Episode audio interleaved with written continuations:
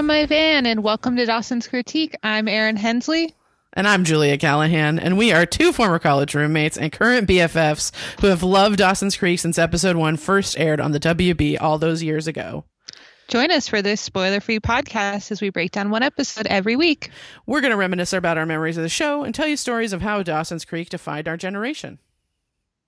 Today, we discuss season four, episode 18 Eastern Standard Time. Yeah, written by. None of us are on Eastern Standard Time yet, but Erin No. is heading there. I am. written by Jonathan Kasdan. Directed by David Grossman, who directed the Popples TV movie, which I was very excited about. I definitely had a popple when I was a child. Um, he also directed episodes of In Living Color, um, the best sketch show ever done. Uh, and then Buffy the Vampire Slayer, including for my Buffy fans out there, Tabula Rasa, which is one of the best episodes of Buffy. Um, he also did like Desperate Housewives and Oh, just wow. like a bajillion. He's like he has like 157 credits on IMDb. Um, so quite prolific. That's amazing. Yeah. Um, okay, so this originally aired on April 18th, 2001. Um, the description from Wikipedia. As senior ditch day arrives, Joey is excited to find herself accompanying Jen on an excursion to New York under the guise of attending a college meeting. It isn't long before Joey sees that they are there for an entirely different reason. Jen finally talks to her father for the first time since she left for Capeside. She witnessed her father in bed with another woman before she moved to Capeside, and that her attitude towards men and herself has been harmed by what she saw. That sentence hmm. could use an edit. Um, or two. Not a woman. Not a woman. either. Also, there's some there's some I don't even know if it's antecedent agreement problems, but there's problems. um, anyway, meanwhile, Gretchen and Dawson take off on a road trip. Back in Capeside, Pacey and Drew find themselves the only seniors in school. Out of frustration, they head for a bar. The night ends in disaster, however, when Pacey is arrested for public drunkenness. So there we are. Um, okay. My history's mysteries. The 2000 on April 17th, 2001, um, the 2001 Mississippi flag re- referendum occurred. 64.39% of the population voted to formally adopt the 1894 state flag over the new 2001 proposed state flag design, which means that the Confederate flag stayed in the design of the flag. Mm-hmm, They um, finally changed that uh, in the year of our Lord 2021, which would be Yes. this year if you're keeping track. Yeah, I remember that was like a big movement in post George Mm. Floyd. Yeah, and I mean, absolutely, they should Yeah. get rid of that fucking flag. Um, okay, April 19th, 2001, the multiple Tony Award winning musical The Producers by Mel Brooks and Thomas Meehan, starring Nathan Lane and Matthew Broderick, opens on Broadway at the St. James Theater. If you need me at any time to sing you any song from the producers, I absolutely can do that. Um, it is in my wheelhouse and I know all the words. so there we go. Um, number one movie is still Spy Kids. So That's wild. yeah, it is wild. Robert Rodriguez directed that movie. Yeah. I know. That's why people are like, "What? You've never seen it?" And I'm like, "No, I haven't." But then they're like, "Robert Rodriguez," and I'm like, "Oh, okay." Uh, yeah, I hear you. I hear you, but oof, it's still a leap. Yeah. Um. Okay, number one song. We're gonna have this one for a while. Is Janet Jackson's "All for You." Um, It's a good one. not complaining about that. Uh, yeah. So the number twelve song um is Nelly's "Ride with Me," um, which is just like a Dang, song. banger, banger. yeah, yeah. At uh, number 31, we have Misty, Missy Misdemeanor Elliott with Get Your Freak On. Yes. Also a banger. Yes. Um, at debuting at number 82 was Tupac's Until the End of Time, which uses a sample from Mr. Mister's Take These Broken Wings. Oh yeah, yeah, yeah. I know that song. And like, I just want to like, just in case you're my mother listening to this, I want to just remind you that Tupac was murdered in 1996, and this is 2001, and the man still is having Billboard Hot 100 hits. So, Oh yeah, yeah. I think he like wanted to get out of his contract, so he just like kept like recording and recording and recording so he could be done. That's oh, if so I there remember was right. just recordings to be put out Mhm, after he died. mhm. Yeah. Yeah. Totally. Well, anyway, we were still in 2001. We were still having Tupac on the on the Hot 100, which is pretty amazing. Um. Okay, so uh, we open in Dawson's room. Yeah, but Gretchen's there. Yep. And They're like playing a board game on his they're bed. playing the game of life, which we did. We not play that a lot in college. I feel like we did, and I feel like maybe we made a drinking game out of it. I mean, we made a drinking game out of everything, so that Yeah. part checks out. I feel like I remember playing the game of life a lot with you in college. yeah, I Um, definitely have memories of the game of life and Yeah. not like in my childhood. Yeah, totally, totally. So Gretchen's like, you know, what what do you think? What are you like thinking about, Dawson? Because it seems like you're not all here. And He's like, Joey, yeah, uh, Dawson, what? Come on. I know, Come I know, I know. And he's like, I'm thinking about her because she and Jen got on a train to New York a few hours ago. Um, I I have questions about this timeline, and I'm gonna say, Erin, because I like cannot travel right now. Mm-hmm. I went down a massive Amtrak rabbit hole in order to figure out um, why my questions about the timeline because it seems like it's nighttime where Dawson and Gretchen are, right? So I was like, huh, yeah, wonder when the last but train. it's like an overnight train. Oh, okay. It's, it's not an overnight train. I'll tell you that right now. So Because I definitely took a train from an Amtrak from Boston to New York, and it left at like 2 a.m. in okay, in there's Boston. one. There is one that leaves at two in the morning that goes the opposite direction from New York Uh-huh. to Boston. But so I went down this hole. So there was a train in because I was like, could they have taken the train from Cape Cod, or did they need to Mhm. get to another place? So from 1986 to 1996, there was a train called the Cape Codder, an Amtrak train that went from Boston to Cape Cod. And now there's a seasonal train that goes from Boston to Cape Cod. Okay, yeah, I think someone emailed us about that. Yeah. So I think that they had to either get to Boston South Station, shout out to Rachel who Mhm. told us that, or Mhm. to Providence Station to get a train to New York. The Right. last train to New York that I could find leaves at 9:30 p.m. and gets in at 2:30 a.m. And the last train from Providence is the same train and it leaves Providence at 10:22 p.m. So there we are. Okay. That's what I well, found I on the- can confirm that I have taken a night train from Boston to New York. And Okay, got to at New 2 York in the at, like- morning. okay. yeah, I think I got to Boston at like 5 or 6 a.m. Or sorry, Okay. I got to New York at 5 or 6 a.m. Okay, so maybe Years, that's what like a on. decade ago. Okay. Yeah. All right. Well, I, I'll believe that, but also I think that maybe the writers just didn't give a shit, and um, No, fine, definitely that's not. fine too. Cool. Yeah, yeah. but I haven't been on a train in a long time, and I was like, "What? How's the Amtrak website doing? I want to. Yeah, I know. What out. are they up to Yeah. over there? What's up, guys? anyway, so we find out then that Senior Ditch Day is tomorrow, which is why Joey and Jen did this. So, right. did you did you have a Senior Ditch Day? We did. And I was trying to remember because I remember there being a senior ditch day and I remember ditching. I think we just went to the beach. Like, Yeah. I think that must have been what we did because it's kind of like the end of senior year.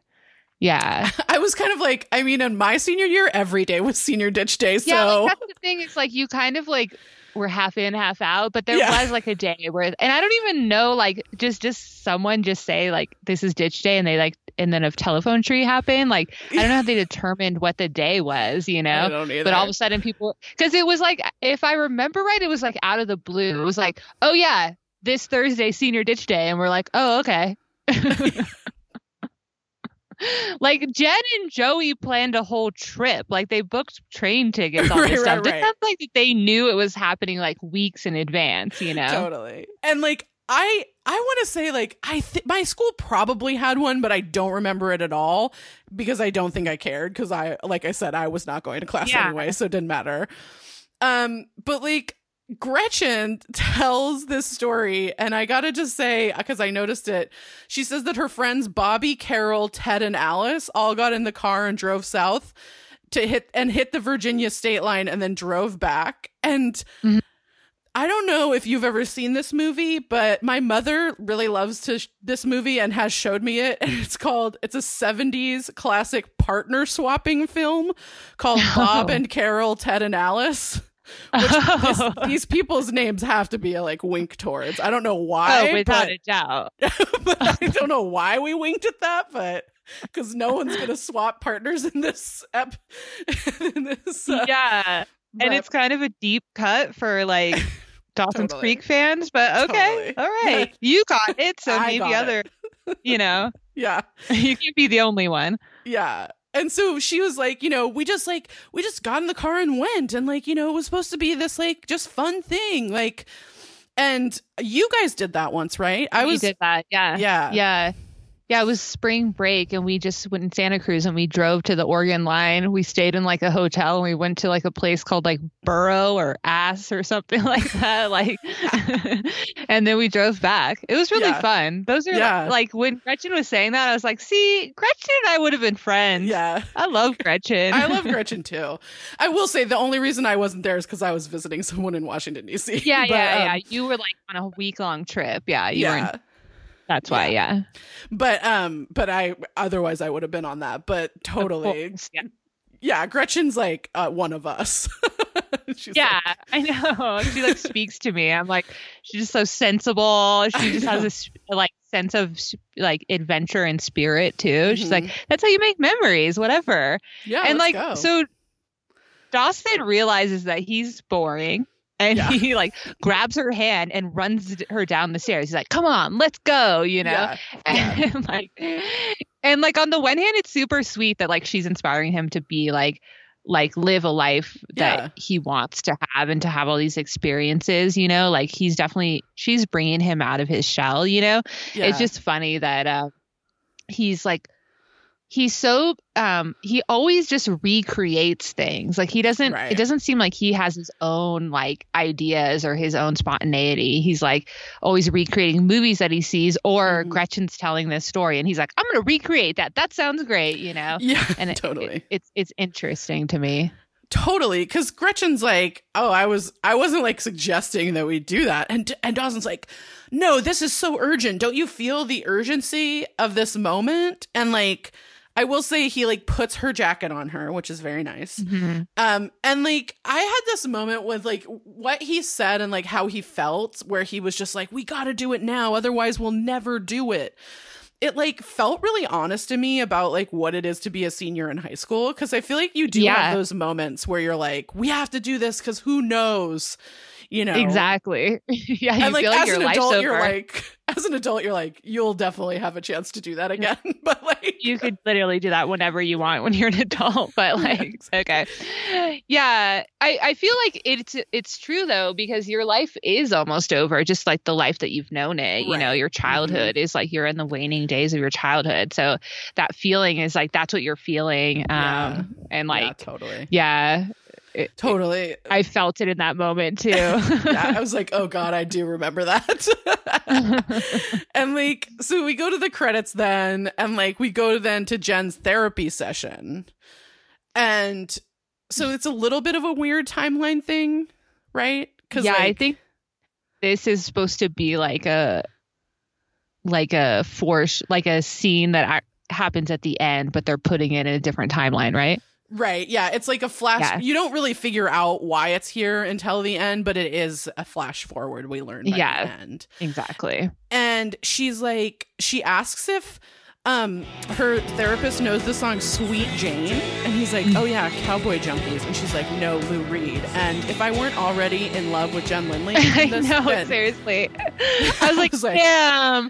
And this is like a Jen episode, and Michelle Williams is just like her acting so phenomenal in it. Like every It's time she's on screen, you're like, I love you so much. It's you're so good. incredible. and yeah. like she loves Lou Reed, and she's I just like so He's, good. like, cool. And like this therapist that I hate this guy, he sucks. He's Yeah. like trying to be all cool, and she's like, No, I'm way cooler than you. you know, it's so awesome. Yeah, excuse me. And she's like, you know, I used to love that song. I just like knew it by heart.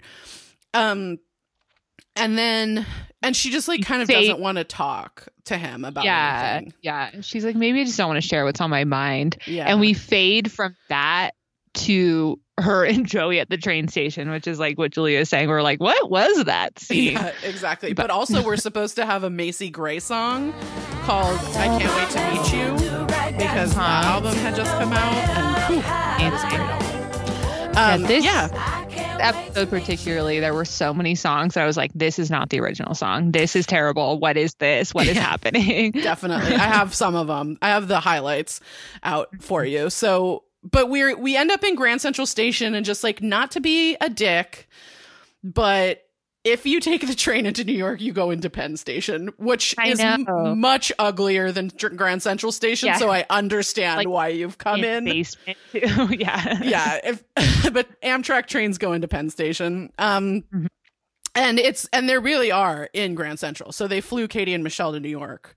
Um, yeah, I know. I was noticing that. I was like, dang. Like, I wonder if Michelle was like filming a movie there nearby and they're like, okay, we can do two days in New York, you know? Well, kind and they of both wild. live there now. Like both of them live in New York. now. Yeah, yeah. So yeah. I wonder if they like they were kind of living there part time anyway. That's Yeah, maybe. I have no Huh. idea. Yeah. But I was also, I was like, did they really go to New York? And I was like, damn, they did. They okay. did. Mhm. Yeah. And they like, you know, Joey's like a tourist. She's like, I've got all these places that I'm like gonna go. well, like I got a whole scheduled itinerary. Uh-huh. so Joey. yeah. and she's like, Well, you're in your college meeting, and like, and then I've found the place where we need to meet so we can grab dinner and make it to the 11 p.m. train. Again, the last train to Boston leaves at 7:50, Mm, mm. But there is a 2:30 a.m. train that will get you there at 7:40 a.m. So, Hmm. just in case anyone needed Amtrak schedules, I am your gal. um, so Jen's like, okay, like you're being wild. Yeah. Um, Jen's kind of like, you're just freaking out because you're being small town, but Yeah, like yeah. I'm low key in my element. So like, okay. Yeah. yeah. And she's like, I But think you- we should. Sorry. You can see on Jen's face there's like an unease about like just like stepping foot in New York. There's definitely an unease, but the thing with Michelle Williams, of course, being the caliber of actress she is, Goddess, I know. is that there's like an unease. You feel that, and you also feel how happy she is for I Joey. know. Like it's all there. And like even like a little bit of an excitement to like like yeah. she like in her internally and in this episode, she's trying to define what home means to her. And she's like, is New York home or is Capeside home? You know? Yeah. And in this moment, she's like, Am I home? Like right. I'm kind of excited. Is this my home? It's like it she's phenomenal. and also this like this kind of like excitement to like show Joey New York, you know? Like I Mm-hmm. think there's that is like I'm getting that as well. And I think Mhm. that that's like such a true like I love even though I have a complicated relationship with Santa Cruz, I love like taking people to Santa Cruz and showing them. Right. Um and then like same with like I took my mom to New York for the first time and like getting to just like take her on a tour of like the New York that I know, you know Right. it's like it is a fun city to show to people and like Yeah. people so anyway I- so I, I feel like all that was coming through on jen's face with no words because michelle williams is amazing Her face she face acts this whole episode and it The like whole- oh it never God. gets old. it It's just so like good. knocks you down every time does. yeah so jen says she has or joey's like we gotta go downtown to the university of new york so i would like someone if anyone who understands rights in television shows Mhm. to like email us because Dawson got to say that he was going to getting he didn't get into NYU, but jo- Jen has to apply to the University of New York, which is not a real place. Yeah, and Dawson also got to say USC Film School. Right. So I, I'm right there with you. I have questions. Me too. like Joey starts is it mansplaining what she does to Jen about New York? She's like, This is a fast paced city, Jen. like, we gotta go. And Jen just like is like, All right, girl. it's so funny. It's funny when you see small town Joey be uncomfortable, but Yeah. like you know, it's Yeah. so funny. She becomes like a little kid. It's so funny. It's great. And and we go out, like they walk out of Grand Central Station, which PS like you wouldn't walk out, you would get on the subway, but whatever. But it's beautiful outside of it. So I get again, I I get it. Um yeah, and like Joey's just kind of like, "Whoa." And like yeah, girl, I'll never forget that the first time in New York City where what like Yeah. when you are like Oh my god, these buildings are so tall and there are so many people and like holy shit. yeah. I didn't awesome. have that feeling in New York, but maybe because I had been to like Mexico City before then. Oh, maybe. Um, yeah, I listened to I was I came into New York over from New Jersey, so through the Lincoln Tunnel. hmm But there's a part of the highway where you can see New York before Right, you right, like right. go down into the tunnel. And I Uh-huh. remember I was listening to Rancid's and Out Come the Wolves. nice. And so Uh, that album, that album. always, yeah, fifth, uh, what's the what's the one? Um, uh, hanging on the corner of 52nd Row. Uh huh. Uh huh. Um, anyway, it's uh, Olympia, Washington. It's called. There we go. Uh, my favorite, my favorite song. Anyway, So we go over to Cape Side High, Mhm. and Drew walks into a classroom, and Pacey's there, and he's all the classroom's empty except for Pacey, right? and Drew's like, "Why are you here? Why aren't you ditching?" yeah. like, Drew- Pacey's like, well, like you know, I've been told that I have to be here or I won't graduate, and and like I have a test today, and Drew's like. I too have been told that I have to be here or I won't graduate, and I told them to eat it, and then they called my mother. so awesome. so that's why I'm here. And I. And Pacey's like, "Well, I've got a quiz, and I'm studying, and this quiz is practically like a test, so you know, whatever." Yeah. And Yeah. Drew's like, "Oh, okay. Well, what about after you take the test? You just ditch with me since like we technically attended today." And Pacey's like, "Nah, dude, we're not friends. Well, And yeah, I have a test tomorrow as well." Yeah. I mean, I do want to just note that that's not how attendance in high school works, but like I hear, I'm I felt the same way. I was Yeah. like, Drew, come on. That's Yeah. not how it works. And Pacey knows that. Or like maybe that's how it works in Capeside, like the worst high school I've ever seen. But like Right. that's not how it works. You you would get attendance like in every class. Exactly. And you would get called for like the specific classes at your house in Totally. my school. Right. So before Drew leaves, though, he's got to be a dick about Joey and is like obsessed with Joey for a reason Yeah. we're never going to figure out. No. And he's like, man, it really makes you wonder what Joey's doing while you rot away in here. And like, I fucking hate that Drew does this shit. Oh no. Like, I hate that he does it. And then I also kind of hate that it affects Pacey. Like, sh- Well, does it though? I don't know, because it felt like it did a little bit. Like, it felt like him hit him in a nerve. And I was like, Pace, come on, man. She's like, oh, on, in Mhm. New York with Jen. Like, I couldn't tell. Like that's the thing is like I don't see Pacey being like that, but I I don't know. You you obviously are right. I couldn't tell if like he didn't like only two seniors there or him and Drew, someone he Yeah. doesn't like at all and Yeah. doesn't want to be classified in the same like category with. You Yeah. know? Totally. Yeah, I think it could be either. I just was like, man, mm. if you're being weird about Joey being in New York with Jen, I hate that. But Yeah. you know, it's like, come on.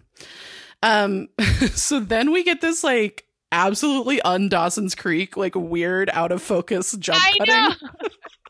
Looks like a music video. It's like the opening to the first season of Real World. yeah, it is. That's a great description for it. and like so jen and joey walk into this place that i just dubbed the life cafe if there are any rent heads out there because it's like that's just like I, just think of the life cafe from rent as being this cafe.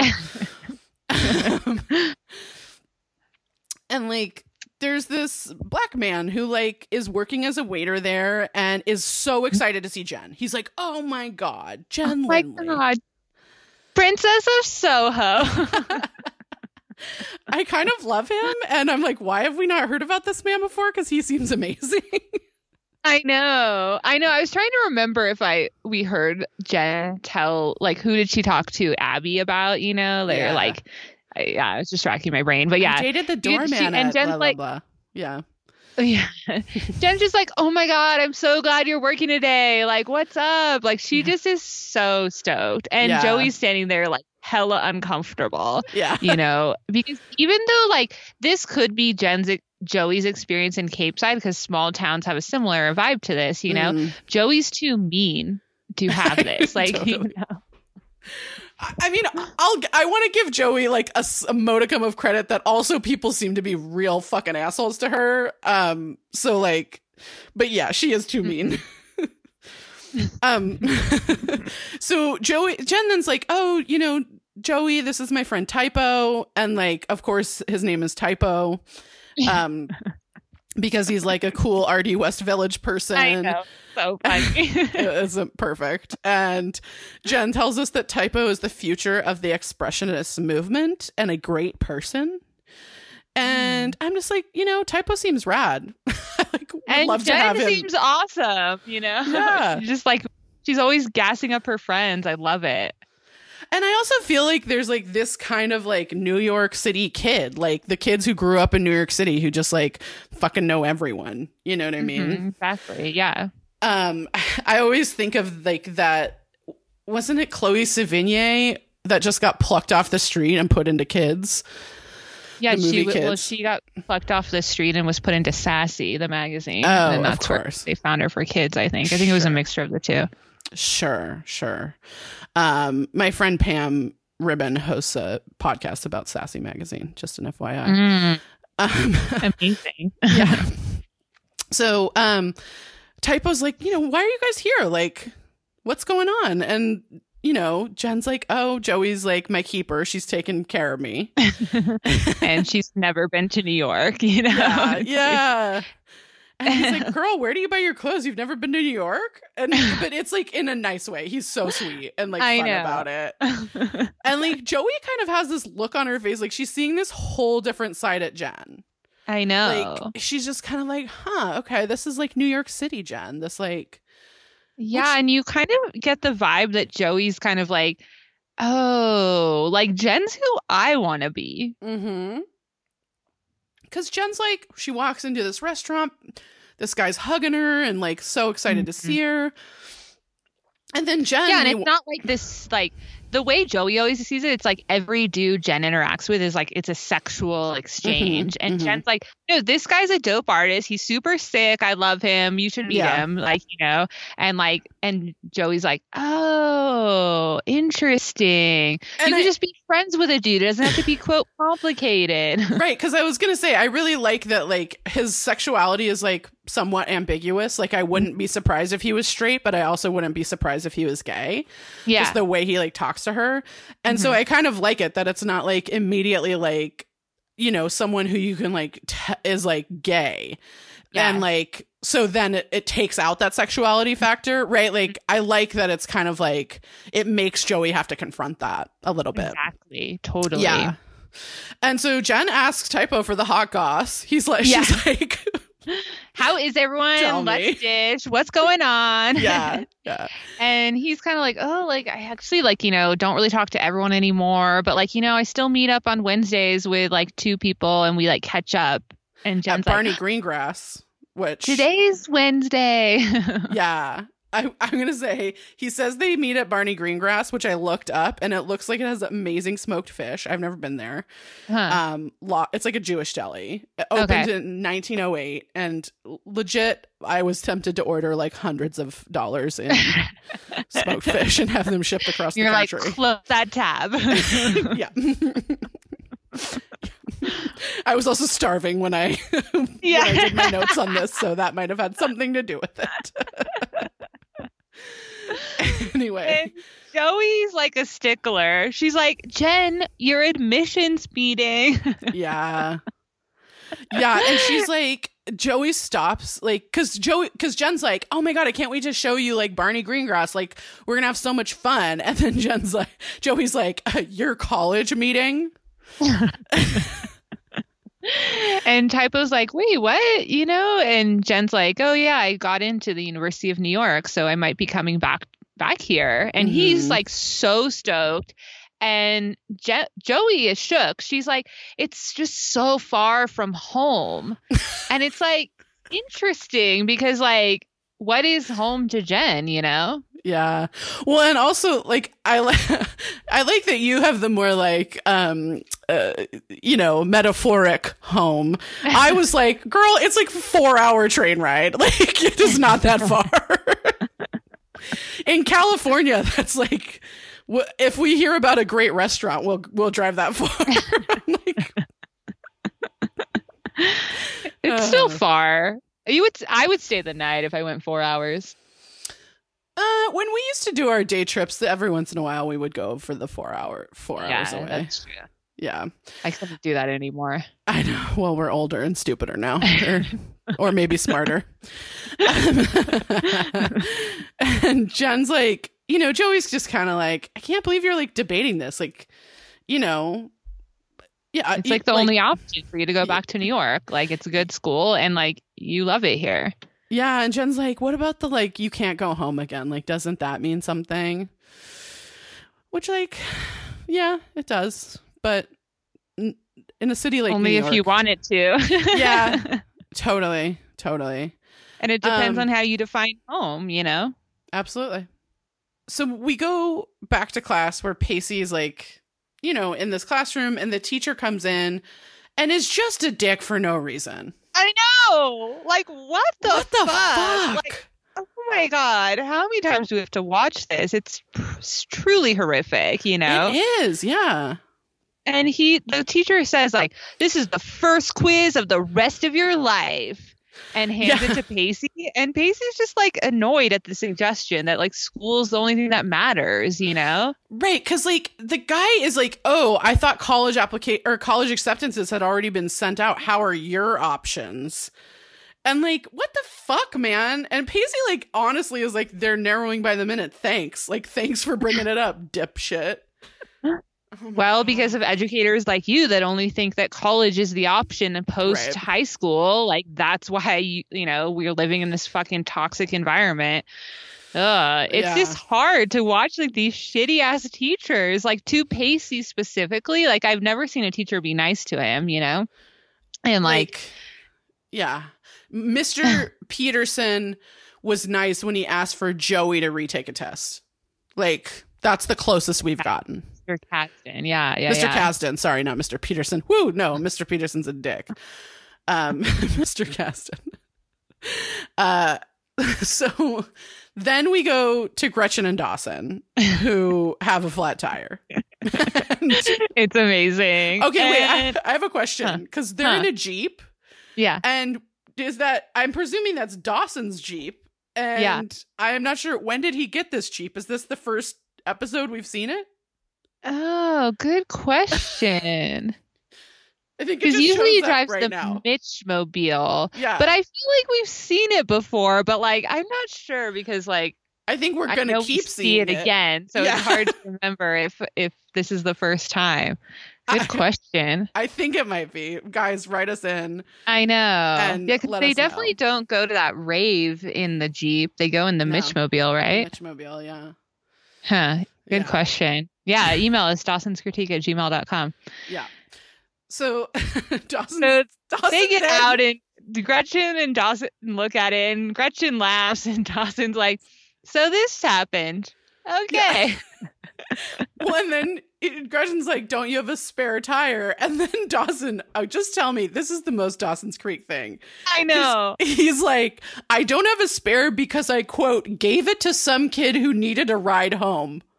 Which I feel like doesn't it explain. doesn't make sense. That doesn't make sense. If they needed a ride home, you give him a ride home. You just give him a tire. What's he gonna do he with that? he didn't need a spare tire. That part wasn't part of the story. And then on the other hand, it's supposed to be like, see, Dawson's such a good guy. He just gave someone on the street a spare tire. and you're like, Instead of a ride home, apparently. okay, like, okay, he's still a fucking idiot if he gave his spare tire away and didn't get a new one. Like, right, right. okay, so Anyway. just go with it. Okay. Gretchen's like, "Well, I'm excited about this." Which, listen, Gretch, I I'm in for adventure, but I'm never excited when I have a flat tire. Um, I mean, not under the like if you have a flat tire and there's a spare, you're like, this is part of an adventure. I get to watch Dawson try to figure out how to change a spare. It's gonna Right. be amazing, you know. right, true, true. But like, yes, I. uh, we'll see how this goes, you know. Right. Um, and, she, 'Cause she's like- it's these unforeseen complications that make the adventure. yeah, like all I could think about was that one time you had to call me at 3 a.m. because you were on the side of the road with a flat tire. and we're like, please just keep me company until the police come and help me. yeah. I it was like, a okay. dark road. This was like years ago. yeah. I was it like, I don't know. I had to call the police. They're like, I don't even know where I am to call a tow truck. Like, Yeah. I went, I was like, how how long will it take me to get to where she is? I feel like you should call the police because it's gonna take me a lot longer to get there. yeah. I was like, I was like almost a Big Sur. yeah, yeah, it would have taken me like four hours. Um, Yeah. so, but I uh, that's what I thought about through this whole scene. I was like, I don't know why. anyway, she like she kisses him for inspiration and she's like all right now get out of the way like i'm gonna fi- i'm gonna hitchhike us a ride yeah, dawson's like um haven't you ever seen the hitcher like Yeah. Rutger Hauer no no hitchhiking is not safe we used to hitchhike in college. oh my god we hitchhiked in glacier national park too Oh, yeah. remember Oh God, that. Someone- oh yeah, I do remember. someone prayed for us Someone made us pray with him in the car. he's like can i pray for you and we're like yeah sure we go to leave the car and then he like grabbed our hands and started praying over us It I was halfway quite in nice. and halfway out of the car. I and was like, oh. God. Oh, we both had legs out. We're like, oh, okay, we're doing it now. Okay, thank you so much. That's Thank true. you. That is so nice of you. this is a true story. He was very nice, and I thank him So profusely for the ride we and so- and for the prayer. and for the prayer. Nice, nice Amazing. man. But we were not prepared. no. no. Um, Oh, yeah. God. So hitchhiking is totally safe in weirdo circumstances. I don't know if I'd recommend it to anyone, but you know, trust Yeah. your instincts. But we've done. We But- have done it. Yeah. Uh, and he's like he's like well what are we going to do and then he points to a sign he's like we'll walk it's six miles, do you know how far that is that's like It's- almost two hours Yeah, that's uh that's you know, that's a good that's a that's a good amount of time um and Yes. and distance.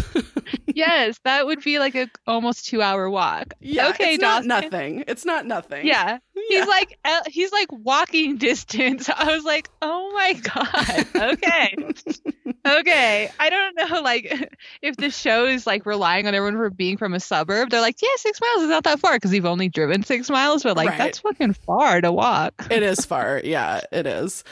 Um, so then we go to school where Pacey is like desperately trying to finish his test, and yeah the and teacher's bell like rings.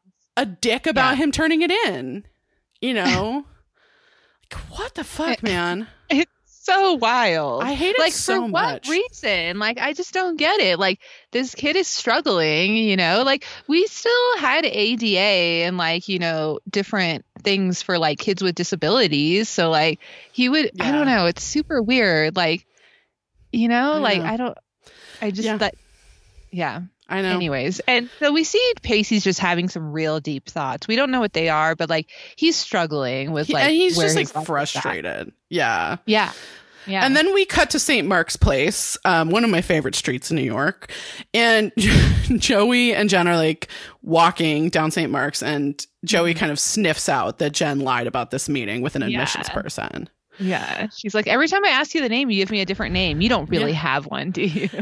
Yeah, and like to her credit, when Jen tells her like Joey's super cool, and is just like, Yeah, okay, yeah. well then what are we doing here? Like, like you know, Yeah. tell me what's up. Yeah. And, And Jen's, Jen's, like, like, I have to see my dad. yeah, She's and like, why do you think she invited Joey on this dad mission and not Jack? I mean, I have a theory, which is that Joey knows what it's like to have an ex- estranged dad that you have fucking Mhm. problems with. But kind of Jack does too, right? That's true. That's true. Um, yeah, I don't know. Uh, I mean, I dig it. I mean, the the real answer must be that Kerr Smith was filming a movie. Obviously. But- yeah, yeah, totally. but um, but I think that like, but I don't know. I think there's something nice about Dawson's Creek finally at the fucking end of senior year, like Mhm. giving these two women space to have a real friendship. And yes, to like, and be there for each other. and to really be there for each other. Yep. Mhm. And know. like like think about this trip right like i, I want to say like to our listeners if 404 wasn't my favorite episode which like it is it, of of season Yeah, four yeah, i mean yeah, it's just so great this one might be it because of this jen joey storyline i love it so fucking Mhm. much Mhm. um and like i also like that like finally we get to this place where like they're not in competition with each other they just get to be there for each other and actually Yeah. these are two people that know each other really really well Yeah. And You I know? also just like that it doesn't have to be about Joey and Pacey having sex. And that's when Jen comes in. This is about Yeah. Joey being there for Jen, you know, Yeah. which we don't, right? We rarely see. totally totally I, I- you know and I, I it's great but um you know joey's like you know she she's been thinking about how things are between her and her dad and she's just like wants to figure out why they're like that Mm-hmm. and she's just like you know i i came here for that Yeah. And she's like, I'm going to be fine. I just have to meet you at the Mercer Hotel for at 8 p.m. for dinner. and joey's like so flattered that jen listened to her and like her Like, schedule you were listening. It's so cute. it is super cute and jen's like you know be careful out there and Joey's like, I feel like I'm not going to see you again. Yeah. And and Jen just like is like you will and and turns and walks away. And Joey like hesitates for about a half a second and then turns around and follows Jen. It's so cute. And it's like I'm I'm like, I'm, your keeper. keeper." Mm-hmm. it's so cute.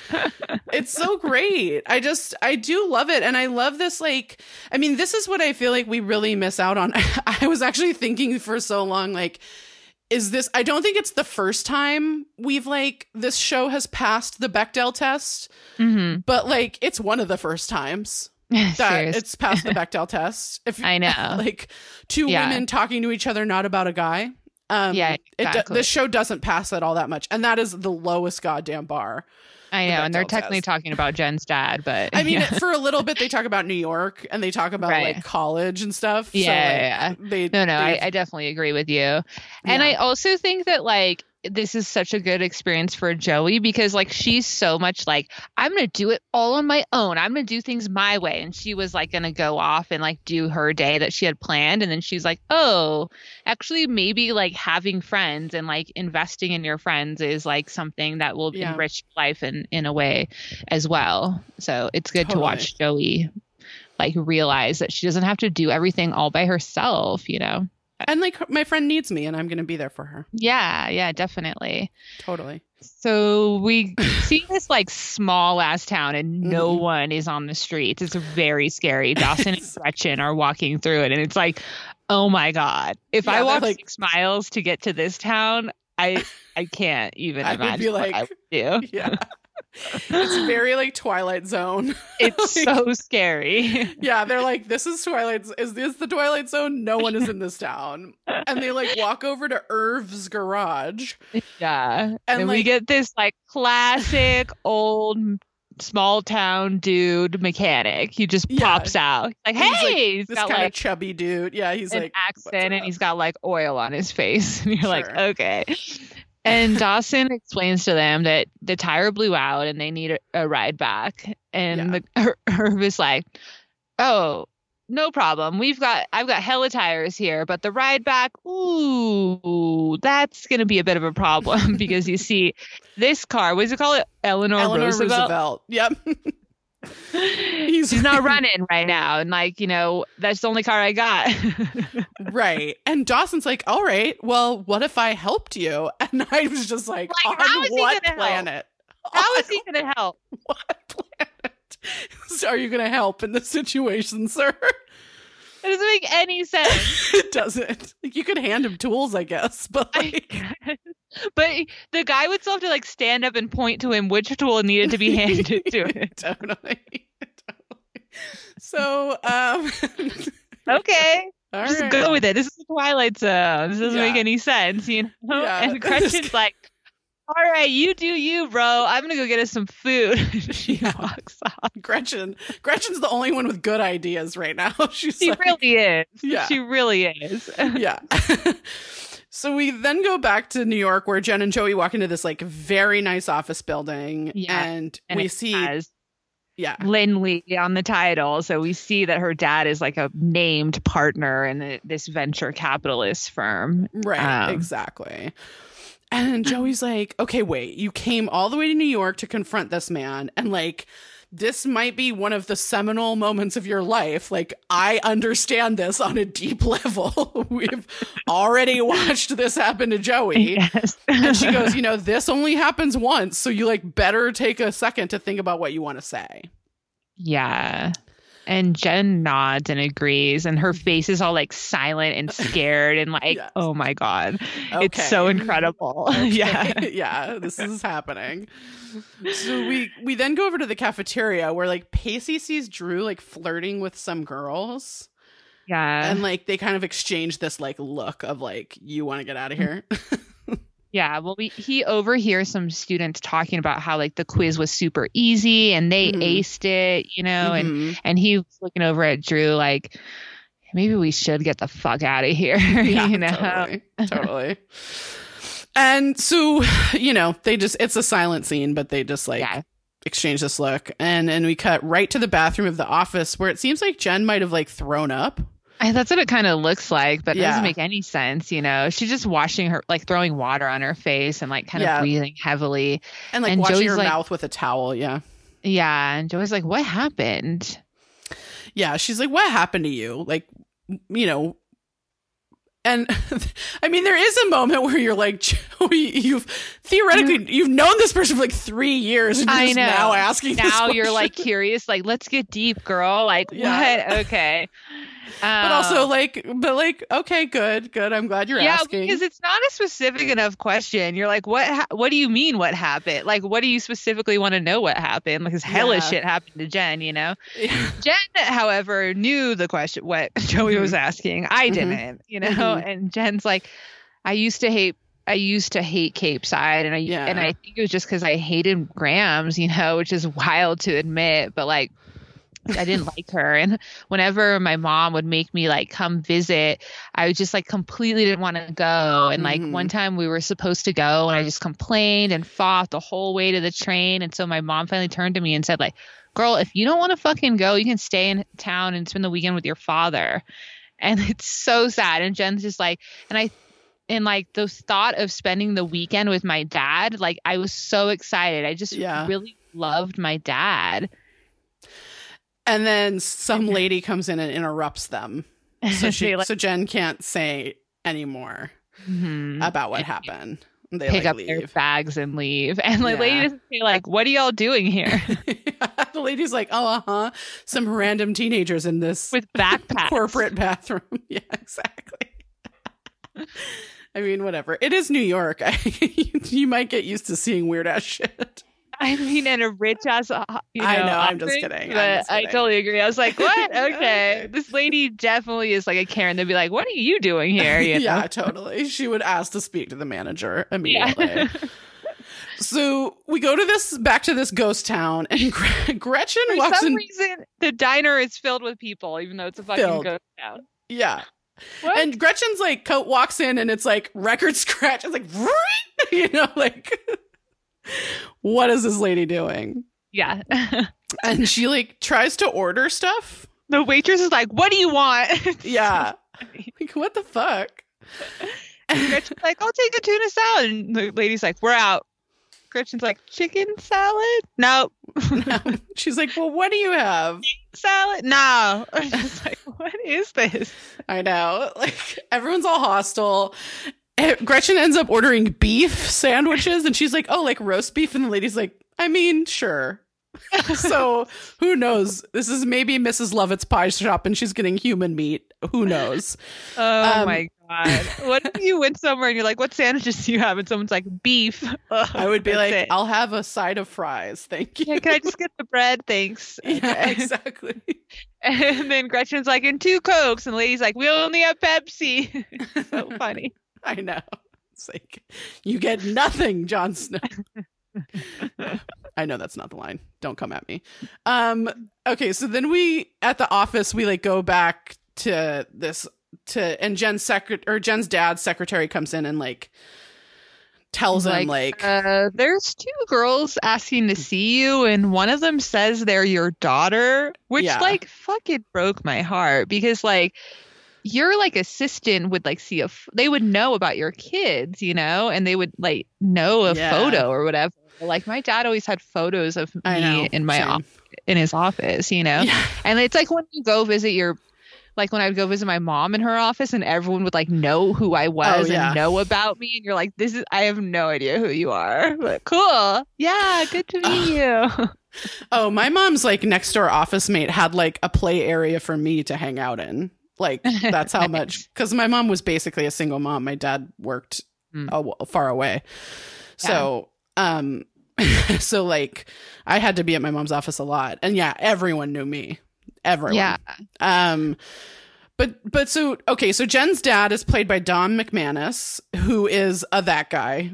to yeah, he's a total that guy. Yeah. I was like, God, Yeah. that guy's in hellish shit. What is that guy? Okay, so okay, so sorry. This guy is the one with 157 credits on IMDb. The the Okay. director had a, a bunch, but not th- that many. Sorry. Uh-huh. Yeah, yeah, yeah. Um, so I just I just pulled a couple. Um. Uh-huh. the most re- of the most recent. So he was on Mom, um, Oh, the okay, Allison yeah. Janney show, Uh-huh. and then Justified. He did like a good arc on.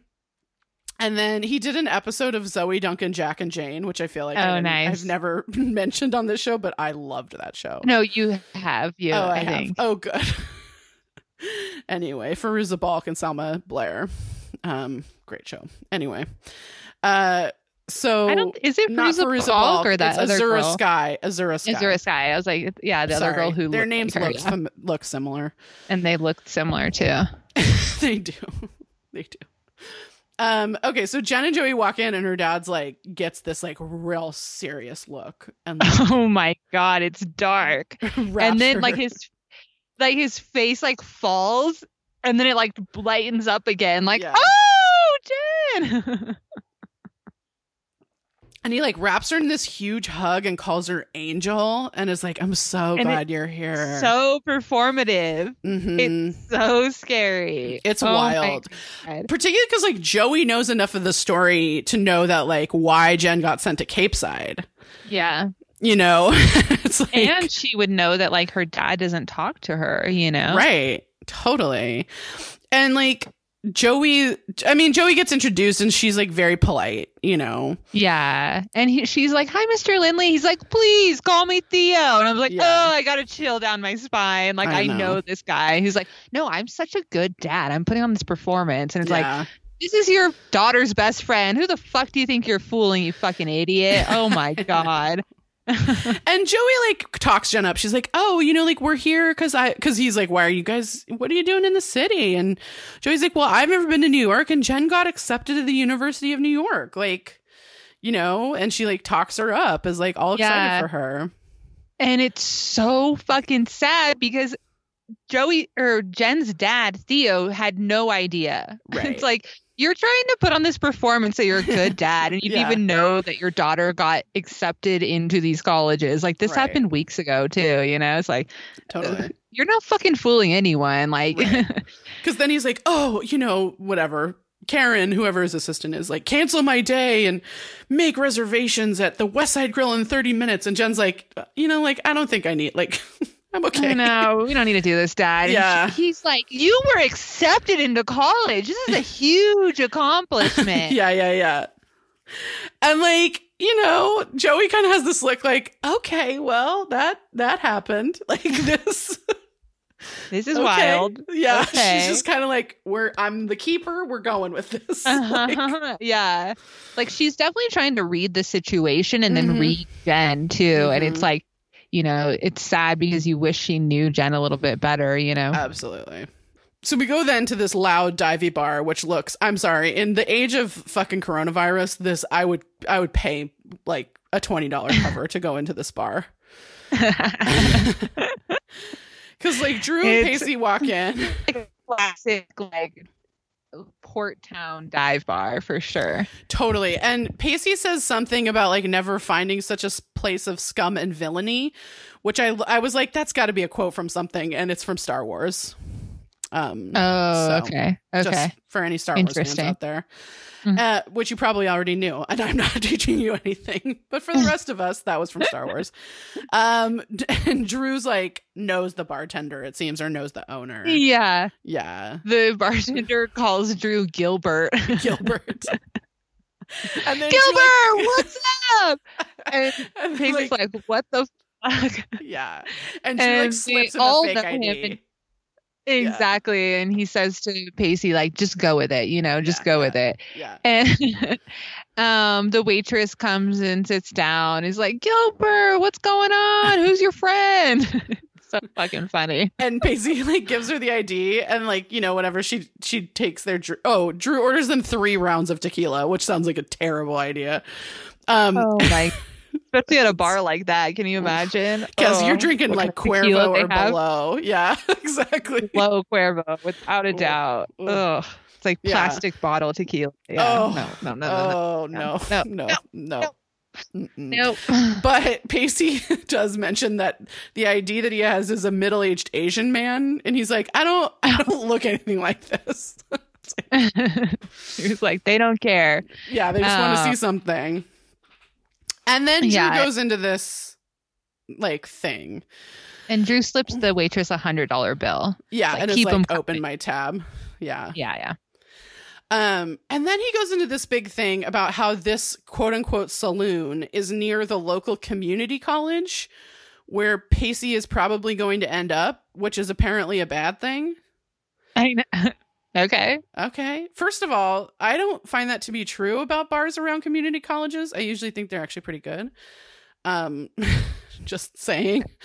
Um, I no- mean, the fact that it's a dive bar has nothing to do with the fact that it may or may not be near the community college. right. Like- no one in this bar seems like they're going to community college. Yeah, Like, those not that there's a type, but exclusive things, you know. So it's Yeah. like okay, Drew, and also like it's again this reinforcement. It's like, well, you're not going to a four year school, you're going to a community college, and ew, community colleges, ugh, that is so gross, you know, Right. and it's fucking disgusting. it's just fucked. Like, yeah, because the there's other options, a and b. Like, what's wrong with going to community college? Like, whatever. Right. Right. And like, you know, Pacey then like kind of opens up and is like, you know, when I was in school today, I felt lonely because like everyone was gone. Yeah. And Drew is uncomfortable with intimacy. Yeah. and he's like, What was ditch day? Yeah. And Pacey's just like, Casey kind of like snaps out of it and is like, Oh, yeah, we're not friends. yeah. I do not want to get deep with Drew. This is Yeah. not like, you know, it's like this really sad moment where like, you know, Pacey just wants a friend and he's like, okay, well, Drew's the only person here. And then he realizes like Drew's not a type of person to be friends with, you know, and it's really Uh-huh. fucking sad. And then Drew also doesn't want to be friends with anyone. So he like cannot accept this intimacy.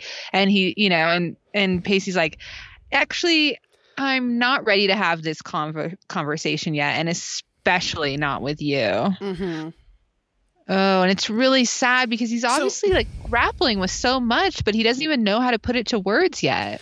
Yeah. And I guess my question is for maybe for the show, not necessarily for Pacey, but like, why can't Pacey go to Boston? Like, I've been wondering that since episode one of season four. Because, like, uh, yeah, uh, w- when Joey gets drunk, um, in my favorite episode of the season, Yeah. Um, and he says, I'm going to go wherever you go. So I Yeah. thought they already established the plan that wherever she goes to college, he's going to go. Right. And like my thing is like first of all, Boston, I'm sure Boston has 9,000 colleges, so like And I'm sure there's at least one community college. I'm Yes. guessing there's more than one. And Um, if he doesn't want to pursue school, they also have jobs. Like they have jobs. Plenty of people in the US don't go to college and they somehow seem to have jobs. So like Mm. I don't know what's going on here. And like Boston has working class jobs like where you could presumably leave high school and just like go into a job there. Like you know, there like there's a lot of shipping in Boston. There's like Pacey's a boat guy. It's a big Yeah. port. Like hello. Like he has tons of skills. Like, you know, he's he we he's already established himself as a boat person. Mhm. You know, he can like manage finances enough to like live on a boat for three months with his girlfriend. So like Right. he has enough skills that he could like pivot into something that like is totally reasonable, you know? Yeah. It just is like this absurd like assessment of the only option for a student that's graduating from high school, you know? Mhm. And like his and his like his trauma about it is like it's so sad because like you can tell like it's hard because you don't get the vibe that he ever thought that was what he was going to do go to college But So, so, like, many this- people are like putting that pressure on him that he feels yes like he this like, like, has to make this effort. spiral that he's having this year is exclusively by outside forces Mm-hmm. Yeah, I agree. Because Drew's like, you know, I just wanted to, you to know that, like, despite the aura of failure and loss, which, like, fuck you, um, Mhm. you're surrounded by good people, people in substance. You know, like these people in this bar, which, like, honestly, they seem fine. The people in the bar, um, like, I just my note here was just like, why does anyone talk to Drew? I don't know. And like that's I- the thing that I think about this episode that like more highlights Pacey's like absolutely slide into you know into total depression um, about his future because like he doesn't fuck with Drew. He doesn't. Mhm. He started off the episode being like, "You're not my friend. I'm not judging Yeah. with you. I don't fuck with you." And like feeling he admits like I felt completely lonely and alone at school. And so he's like getting like influenced by a bad element. Like this is like what Mhm. afternoon specials are about, you know, his total loneliness. Then he gets like into a gang or into a, you know, you know, whatever. And that's kind of what's happening is Drew's like, Hey, come get wasted with me. Let's keep the tequila flowing. Why don't you Right. just like, you know, make these decisions that aren't really in your character, you know? hmm Yeah. Because then they toast to the future and start taking shots, and it's like, oh, God. Listen, I've been there, but also those tequila shots are going to.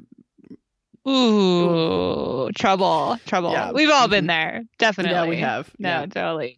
Yeah. And definitely in your youth, you're more likely to be like, I don't know. My life is crumbling. Why don't we just drink something? Because like, you know, like that's the way our society is kind of set up. It's Yep. like, well, either you go to college or you get drunk at a bar. And you're like, well, if you set up that binary, then like, you know, that's kind of what happens. I want to say that we both went to college and also got drunk in bars. true, true. true, true, true. Um, So we go over to Dawson, or like the truck is driving on the road. And it's like this Yeah. really cool old truck. Old it's like truck, yeah. older than the Potter truck. Um, Yeah. and like Dawson's in there, Irv's talking, and we see Just- Gretchen's in there too. And uh, Yeah. Irv's just nonstop talking, just like yeah, incessant. I don't know. At one per- point, he calls Gretchen little girl, and Mm-hmm. she does not punch him in the face, which shows tremendous restraint. Um, and he's like, I'll get And- your car all fixed up. And Gretchen, because she's a smart person, she's like, "So how much is this gonna cost?" Uh-huh. And Dawson, like, we're in a Twilight Zone. Who the fuck is Dawson? I He's know. like, "That's a rude question." what? Wait, what? That doesn't make any sense. That makes zero sense. Like, Yeah. what the fuck? Like, you asked that right away, so you can like figure out like if you need to figure out how you're gonna get some money. Like, oh my god, what the fuck? Like, this doesn't make any sense. No, none at all. Um, And Okay. Irv is like, what? Irv goes, it's sixty dollars, and I was like, that seems reasonable. I know. That's what I thought. I was like, yeah, okay. You're in a small town. Like a tire's like, you know, a hundred bucks, or you could use one for like fifty. You know, Tires, Um, my tires are four hundred dollars a piece. for all of them. Oh wow. a piece. So yeah. Um I mean like brand for brand new tires, yeah, they're like expensive. Um so he's like it's 60 for the tire and 20 for the service. And I'm like uh, that seems that seems yeah, for totally I, reasonable. Yeah, I know. I was like, what? This totally makes sense. Mhm. And Dawson, Dawson's like, sixty dollars. what? And like, how much just- did you think this was gonna cost? like, what is happening? You just gave away your spare tire. and, Like, oh my. Okay, just- whatever. Go and with it. he looks at Gretchen and is like, "Honey, give him the money." So, so I have a few things What? here. I have a few things. Didn't Dawson just inherit like two hundred thousand dollars? I mean, he inherited some money. He did give some to Joey. He I'm not sure if he gave all. He inherited enough money to pay for him to go to college, and he's going to USC. So that's Mhm. like, in my day and age, that was like two hundred thousand dollars. Right. Yeah. So uh, I, I, had a different note, which was that there is no convincing me that Mitch and Gail have not given Dawson an emergency credit card for this That too. purpose alone. Mm-hmm. Well, he has it. He already remember they went to the Loveless Hotel. Oh yeah. Oh yeah. Yeah. Yeah. That's true. oh, yeah. In season one, I'm like, Yeah. I'm sorry. I mean, like, I had one that, like, I mean, my mother would Well, be really if pissed if I used it, but You would like, at, you would call if you didn't have any money. If you got a flat tire, like I would have called my parents anyways when I got to the Same. the the you know tire the hundred shop and be like. I don't know. I need to get a new tire. Like, what do I do? Yeah. And then they would like pay for it over the phone, you Yeah. know? yeah, give this guy a credit card. Totally. Yeah. So they, so Like, of course, Dawson, we're supposed to think Dawson thought this guy was going to just give him a free tire. yeah, so we're supposed to think that they reached some kind of wordless agreement that because Dawson quote unquote helped with the car, and again, we're skeptical about how much Dawson could possibly help. Yeah. that he just like worked off his like thing The like cost his- of a tire.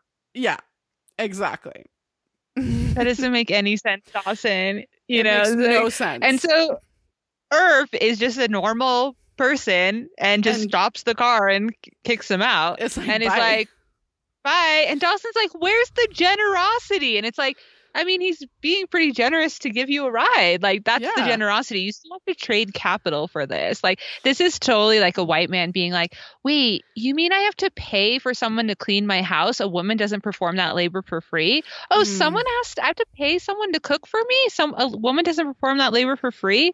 Like, this idea that labor should be performed for free is like such a classic white man thing. yeah oh yeah A- amen um so then we go to the west side grill and mr lindley theo lindley is in his goddamn element like he is like ordering everyone drinks not alcoholic i mean he, he's ordering himself an alcoholic drink but I know. And then he's like, and then get her a Shirley Temple, which like, oh, this guy is such a classic, like creepy, like stereotypical New Yorker, like, you know, Patrick Yeah. Bateman oh yeah light. Yeah. hmm He's basically James Van Der Beek's character in Pose. Um, Just a total Or dickbag. he James Van Der Beek in um, Rules of Attraction. Oh yeah, I mean that too. Brother. I think Yeah, he's like yeah, yeah. Patrick brother.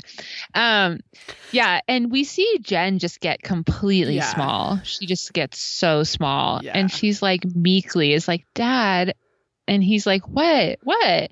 And she's like, "Oh, nothing. I forgot." Yeah, yeah. And it's so sad to watch, you know, her being this like completely different person like we've seen her be three different people now. She's the person she is with Joey, she's the person she was with Typo, and then the person she is with her dad. Right. And it's so sad. Right. And we and Joey, to her credit, again, like tries to take some of this tension away. Like she's like talking up Yeah. Jen. You know, she's like, "Oh, did you know that like Jen got into five of the six colleges she applied to?" Like, and I wanted to say, like, this scene is just such a lesson in how women are trained to diffuse tension, and like Mhm. what a double edged sword that is. Because like Joey, like, I don't know. There's a part of me that's like, who has not been Joey? That like your Uh-huh. friend, like you get taken to a dinner with your friend and their parents, and it's tense, and you're like, let me try to lighten this. Like, I let me try to like, And hey, it's hard because you don't know the unique dynamics of that family to know Right. specifically how to lighten the load. Definitely. totally. And then like, you know, but but also like you know, uh, there's, I'm not trying to attack Joey here, but my question always is like, why is her first reaction to like be like, I must diffuse this tension? Like, that's such Yeah. a trained thing. And like, I, and I'm saying that because like, Instead I of- too am trained No, to totally. Because all women do that instead of Yeah. being to Jen, like looking like specifically to Jen, like, do you feel safe right now? Do you want to leave? Yeah. And like, just like not really catering to like this man who is like really making Jen feel uncomfortable. Um, right. you know. And, and I think that's kind of where we're starting to be at now in our, in like yeah, it's our like lives. centering the woman instead Yeah. of, you know, being like, let's be like, stay "Do in this need me to get you situation and like this?" yeah. yeah. um, and Theo is just like, oh, really? I mean, that's great. I only applied to one, Princeton. It made Yeah. it easier to choose. You're just like, fuck you. Oh God. okay. And then he's like, And he's "Oh, like, you know, Jen, Jen has such great judgment. She's gonna pick a great school." And I was just like, "Oh my god!" Oh my This is- God. And he looks to Joey and he's like, so where are you headed?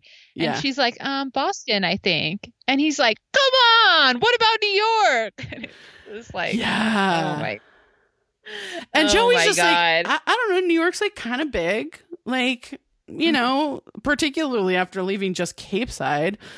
And Jen's dad Yeah. just like is like, it's amazing. I've lived here for 30 years and it continues to surprise me every day. And there's this part of me that's like, yeah, I, I get that. I feel the same way about Los Angeles. Like I've Mhm. lived here for 16 years and I feel that way.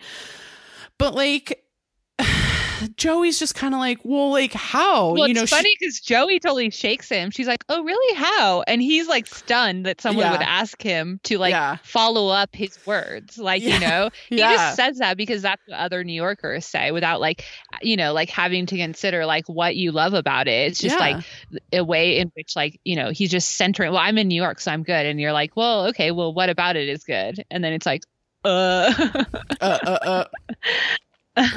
Because like, because Joey and Jen, I will say, Joey and Jen exchanged this look at that moment, where Uh-huh. like Joey kind of, I feel like Joey's look was kind of like, okay, I'm taking this pressure off of you. Are you like, Yeah. you're okay? Or like, yeah, yeah, yeah. and Jen is like, her face is like, no, I am No. not okay. I'm, I'm not okay. yeah, it's Yeah. bad. And then Theo starts to talk about New York as it's like this romantic relationship. He's like, first there's the initial like hot love that you have, and then there's like the lull where you just kind of settle in and you really know each other. Mhm. And then, you know, like it's just like then you fall in love all over again. And that's when she really surprises me. Yeah. I just want to say that if I was going to describe Los Angeles, I would say it's like a fungus, which is that most people hate it for the first six months and then it grows on you. Um, I I just say like that think that this is like yeah, totally. But it's like not really ask like answering the questions. it's like a not answering the question like, at all. what is to you that you love about it, you know? And he's just like, Totally. you just fall in love all over again. Everything's about romance and what's sexy, Yeah. you know, that kind of Yeah. like business talk. Like, what's Yeah. sexy about this? And you're like, nothing. It's fucking business, you know? Like, why do we put sex on the table about everything? right. Um, and, and it's so funny because, like, I think there's so much to love about New York, even as someone who doesn't live there. Like, New York is a wonderful city.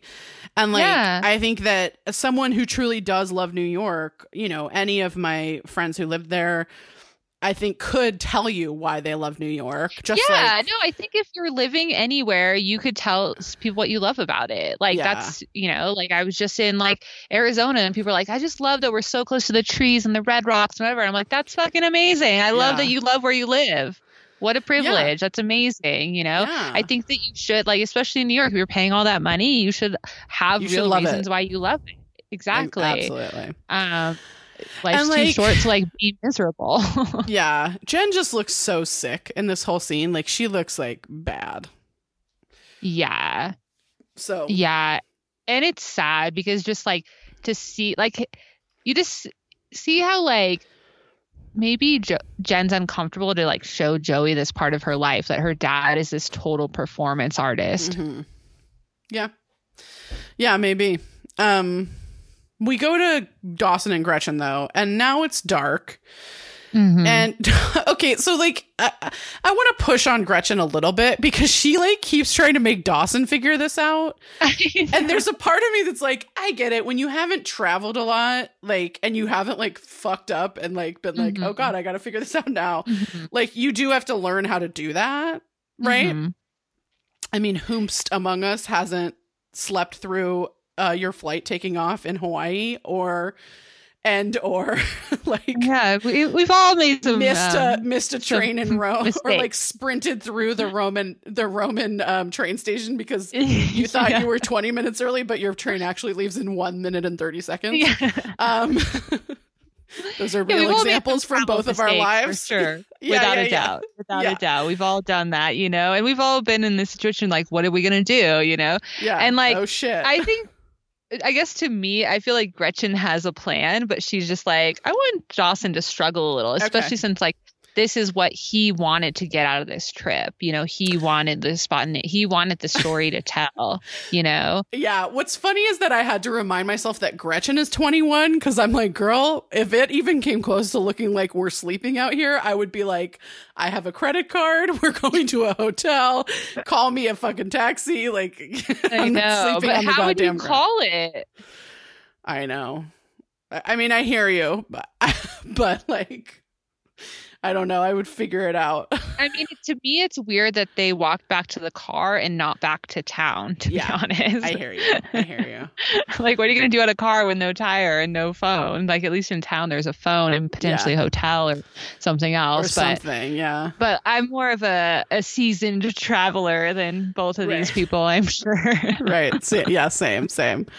And anyway, Gretchen's like, you know, you don't get to have your sandwich till you fix this situation, which is kind of fucked. Like, let this man eat. It, he'll He's make like, better I decisions. haven't eaten all day. Yeah. I felt like it was cute. Like, um, Yeah. but yeah, it's fucked up. But yeah, I was like. Gretchen, come on, Like, girl. teasing him. He's like, I can't think of anything. And she's like, Well, you're not going to eat then. then he says the most incredible line. Mm. He's like, We'll just walk back to town and I'll have my parents wire us money. And Gretchen's like, multiple questions. A, do you know what wiring money is? and B, what about that town did you see that I didn't see that made you think there's a 24 hour Western Union? and like, fair points, Gretchen. all Fair valid. points. All valid. yes. She's teaching him some real lessons. Like, exactly. Exactly. it doesn't make any sense, you know? No, totally. So we go back to the bar, and Pacey and Drew are like definitely drunk, and they're playing some kind of game for money. There's money all over the table. Yeah, they're And then, like, we don't know why, but the bartender walks over and he starts talking. And he's like, Hey, Dave, what's going on? What's up, Dave? And Pacey's not paying attention, but that's his fake name from his ID.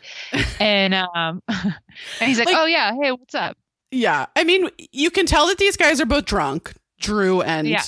Pacey. Yeah. And like Drew starts out with like a girl on his lap, like possibly a waitress on his lap. It's like yeah, yeah. I think it's the waitress from earlier. Yeah. And like basically like this owner guy is like, "Okay, we're like we're done here. Like we're this I don't know why he doesn't just make him leave. You know, Yeah. it's weird. Like this whole like run around he does. He's like, Yeah. now I'm gonna like acknowledge you have a fake ID when I could just like make you leave. Acknowledging you have a fake ID actually pushes liability onto me for serving Right. minors. You know. Anyways, why am I overthinking this? And he's like, so Dave, are, you're from Rhode Island, right? And Pacey's like, oh yeah, yeah, yeah, born and raised. and he's like, so what? What brought you here? and Pacey's like, what? Uh, we Oh, just, wanted to come, just to come drink. Yeah. And the bartender's like, no, no, no, I meant specifically like what highways brought you here. And he just like starts saying names. You know, he's like, It's "Oh, so the funny because it's like John Adams language. Highway." to a someone from Southern California, the way we talk about free, well, first of all, we call them freeways. I don't, Yeah. not everywhere does that. And Yeah. that is also a foreign word. We talk Mhm. about freeways, we call the and the number. And if it's exclusive to Southern California, and Yeah. if you go anywhere else, they stare at you blankly and they don't know what the fuck you're talking about. And even if you're like the freeway, the freeway 40, they, it, I've been, Mm, I've been in trouble so many times because we Mhm. don't talk like this. No. Inter- Well, it's like a name, Paul Revere 40. Highway. Yeah, yeah, yeah. Yeah. Well, it's funny because LA used to have the name. So my dad, who grew up in LA, used to call like he would be like, "Oh, did you get on the Pasadena freeway?" And I would be like, "The 110? Yes, I got on Yeah, it." yeah. And then what's also Yeah. funny is that for That's me, is they- some Sorry. of them do, like PCH and Pasadena Highway. They, some of them do have yeah. names. Well, they all do But have are, like, names, but we don't necessarily ones. use them. Like the 405 is like the the um what is it? Well, the 5 is the Golden State Freeway. Like there's there are freeway names on all of them. But like um I was Some of them. I don't So- think all of them. Only some of them. well, so the 101. So what's funny is that as a person from the Bay Area, I get on the freeway from my house at the 101. I get on the 101 and I get off 101. Yeah, yeah. They don't say that. Yeah, But you I, say highway, I get off. right? I get on the five and I get off five. No, we just say the numbers uh, in Mm, Northern mm. California. So, like, are you going to? If you're going to Oakland, you take 880. You don't take. It's not the Nimitz, which is like technically the name of the freeway, the Nimitz. Mhm. Um, my grandfather calls it the Nimitz. Um, and but you don't say the 880. It's just 880. Yeah, Mhm. yeah. Um. Anyway, So that was a California freeway transportation talk. lesson from Julia and Erin. yes. I know you all were dying And- for that. So it was just funny. I was like cracking up, like I would never say any of those things, and if someone said that to me, I wouldn't know anything that I they meant. just start saying weird numbers. Yeah, exactly. Yeah. Oh, I need to look at a map. Thank The you. 95 to the 2 to the 7. Um so the bartender's like, the hundred bucks have been spent. I don't know any of those highways. bye. Yeah. And Pacey's like, oh yeah, and he stands up. To And like he's get in the like, guy's "Are you face. calling- Are you calling me a liar? Yeah. And then you just and it gets like a tense for a beat, and then him and Drew just burst out laughing. Yeah. Listen. I'm not saying that I haven't seen these boys like this in a bar. Not saying I haven't been this in a bar. Um so we've all been Mhm. there. Yeah, yeah. Anyway, we go Just back kick him out. I don't know. This Yeah. guy's like escalating for no reason. As Yeah. a bartender, it doesn't seem realistic. It seems No. like you would de-escalate it in a different way. Always, always, always. So we go to this restaurant, and Jen and Joey are alone now. And, you know, Jen's dad, like, basically comes up to them and is like, Oh, I'm sorry, I got to go back to the office. And he's like, but don't, it's all paid up. And like, you know, just order whatever you want. I'm sure Yeah. you're, you haven't had enough good food yet, Joey. And like, and then he like opens his wallet and hands up some cash to Jen. And he's like, and just show her a good time. Yeah. And we get the vibe. This is, this is her dad's, what he does. He like shows up and he's like, I'm going to be a good dad. And then he just bounces, says he has work to do. yeah, he gives you money and then is like, Maybe that'll buy my lo- your love. Yeah. yeah. And Jen just even looks though I already admitted I it's you know it's more important that I go you Yeah. know celebrate this than work, but now I'm going to pretend like It's not really. important. right. Yeah, Jen just looks fucking crushed. Yeah, she starts crying. Yeah. And and then we cut like I think there's a commercial um break and Jen has taken Joey up to this rooftop and she's like pointing out all the places in New York including in case you forgot what time period this was set in the World Trade Center. Oh yeah. She's like, "Oh, that's like that's Wall Street. You can see the World Trade Center." and you can kind of see it in the shot and I was like, "Oh, damn." That oh yeah, that hits totally. That's wild. That hits different. Yeah. Yeah, Um, and just a few months later, it was gone. yeah, just a few months later. Totally. Um, and Jen just like has this moment of like, God, I, I like, I really love this town. Like, I do love it. and Joey's Joey's, just like, shook, and she's Yeah. just like, "Thank you, yeah, thank you. Like this is amazing, and this is mind blowing. And like Yeah. you blow my mind too, Jen. yeah. Like she's so sweet. Jen's or Joey's just like, man, like thank you for showing me this. And Jen's kind of like, man, New York's better on the street level, but at least you can see the stuff, you know, up here. And Joey's just like, thank you so much. And then we get, we're supposed to get this Wallflowers song here called Letters from the Wasteland. Know, This is when I was like, this song is not the real one. I no, knew it. I didn't know what the supposed to be real song was. Yeah. But I like, there's no way this was on Dawson's Creek in 2001. No, no. Jakob Dylan, Bob Dylan's son, was supposed to be Yeah. here. And Jen, like, Jen thanks Joey for coming with her. She's like, I really needed you. And I'm like, Yeah. I'm glad you're here. And Joey says, you know, I know. I, you know, it's okay. And, and I just like love these friends. You know? Yeah, it's like we're always wishing that we could see them be friends like this. And like when we get it, we're like so thirsty for it. Like, what? We could why couldn't we have a whole series of this? And like that's the thing, right? Is like I really wish we could have a whole series of this because I don't think it takes away from the Joey and Pacey storyline. Um No. or any of the storylines to have Joey and Jen even Joey and Jack as like BFFs, like it Mhm. doesn't take away for Joey to also be Jen's friend. And so I really I like know. yeah, it makes and even the whole situation with you know Dawson and and Joey, like it wouldn't make a difference if her and Jen were friends. right. Um, yeah, Exactly. It's really sad that we have to watch like so little of like them being like really good friends, especially at a show that's like targeted towards Teen teenage girls. hmm So we get some shots of the city, like nice shots, and then Joey kind of like we see Joey kind of ask Jen for the ending to the story um, after Mhm. her mom left her at Grand Central. You know, Mhm. and Jen tells and this. Jen's just like, oh, she's like, I just spent the weekend wandering the city, like walking by myself. yeah, and Joey and asks like, "Where did you like- sleep?" Fair question. yeah, totally. And she's like, the first night I slept in a parking lot that Uh-huh. I used to see walking home from school, which, like, ooh, that one like stabbed me in the heart. Yeah, Because it's like, did Jen not have friends then? Doesn't seem like she did. Not not good friends Yeah. that she could go to their houses. Yeah, Yeah. And she was like, the second night I slept in a VIP room. of a club called Purgatory, which you we, we finally have left. I know. Erin's now in the van. like, I know. I get to somewhat see people a little in the vaccinated way.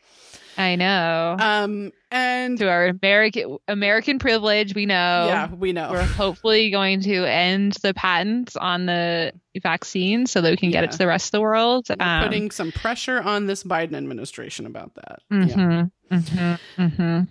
Um, and then she says that the last night she slept in the dorm room of a guy I met at a bar. And Joey, to her credit, looks properly horrified by that.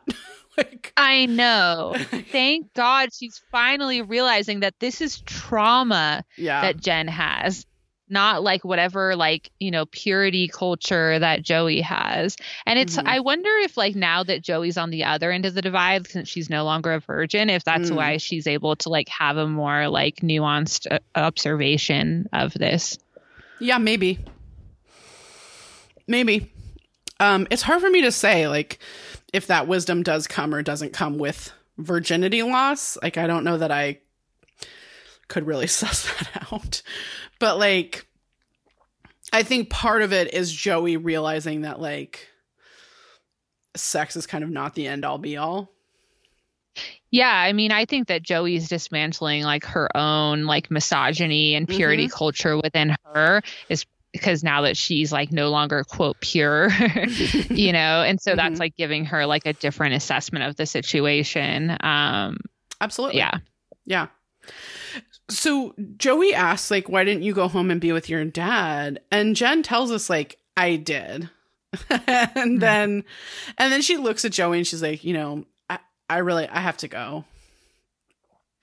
and Joey's like, okay, I know, Yeah. but like, are, are you gonna be okay? They ask each other. They check in with each other. Jen's like, "Are you going to be okay? Like in New York, you know, it's a big city all by yourself." And Joey's like, "I'll be fine. Are you going to be okay?" Mm-hmm. And Jen says, "Yeah, maybe for the first time." Ugh, I know. it's I know. It's this scene like breaks me and also gives me everything. Like Yeah, it's, because, it's such a well done scene. I know, and like you're saying, like you know how like Joey's like diffusing the situation, and she learned that like that didn't work. Now it's more of like, no, you look at the person who's being hurt, and you say, "Are you okay? How Mhm. can I make you feel safe?" Um, and like, yeah, And the and like Joey's just like, look, I still have this like feeling that we're never gonna see you again. Like, what's going on? And and Jen's like, we'll see. Yeah, And so I don't know what that means. Like, I don't know if it's just that Joey thinks Jen's gonna disappear back into New York, or that she's gonna like go throw herself off the Brooklyn Bridge or something like that. But like, it, I, I mean, I guess I definitely think that Joey's worried that she's going to stay in New York, especially Mhm. since Jen just revealed that she was comfortable, like, you know, being homeless, at least at some Mhm. point in her life. But, like, Mhm. Also, like, what we see maybe towards the end of the episode, which is kind of a spoiler, is that, like, Jen does change. So, like, we're not. Joey's not going to see like that Jen, you Mhm. know, that holds a lot of trauma about like her her past like sexual abuse. Um, So we're going to see a different Jen. Mhm. Um, but Joey says to Jen, like, the train leaves at 11. You, you have to make it. We need you back in Capeside. Yeah. Yeah. It's so good. It's like the Joey's first acknowledgement that, like, Jen is such an important person to her and, like, she needs her.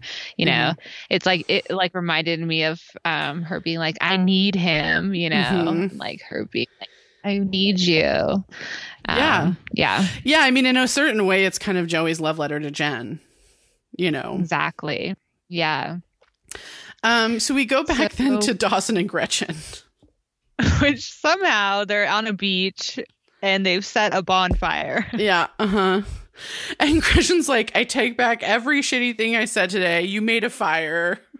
It's amazing. And I'm like, Gretchen, girl, raise this bar a bit because you're about to sleep on a cold Like- beach. on the one without a blanket. I don't know if they had blankets. If you didn't had have a blanket tire- underneath them. Okay, like it's like like I always have blankets in my car because you don't Yeah. know if you're gonna go to the beach or a picnic or whatever. But like Mhm. not everyone does that. I don't think you know. So like Dawson doesn't have a spare tire. So what like provisions do you think are in his car? yeah, I always have blankets in my car too because I feel like in LA you never know when you're going to end up at an outdoor movie. Um, yeah, no, you just like I think every Angelino has a few blankets in their car because you just never fucking know. You Yeah. might like go picnic somewhere, like Yeah. I don't know. You end up somewhere where you're like, okay, we're gonna be outside. We're gonna do this. yeah, I have those blankets But, we bought uh, in Mexico. Like I just always have like a couple of those. Yeah. exactly. Yeah. So Gretchen says that to Dawson that what he did is extremely sexy, and I was like, okay, gonna gonna try to get past this. Um, like on the one hand, it's funny because like he's doing like something like traditionally manly, you Yeah, know. yeah, yeah. So she's like reinforcing that like you know side that we don't traditionally see of Dawson of him doing like traditionally manly things by being like you're so sexy, yeah, which is like a weird take on it. Yeah, you started a fire. That's so manly, you know. Mhm. And then Dawson like can't really handle it. And he's like, "Well, I was in Boy Scouts for two years." yeah, he's like, well, I have to say, But, there yeah. was one time that I was camping with two of my gay male friends, and we Uh-huh. were so bad at do- at doing the fire that someone from Uh-huh. a different campsite literally came and like gave us like And helped you. provisions to start a fire. Amazing. That's so he was sweet. like, "I cannot watch this anymore," and I we were all like, I'm we like- humiliated for you Yeah. secondhand. we were like 17 and we were all like, oh God.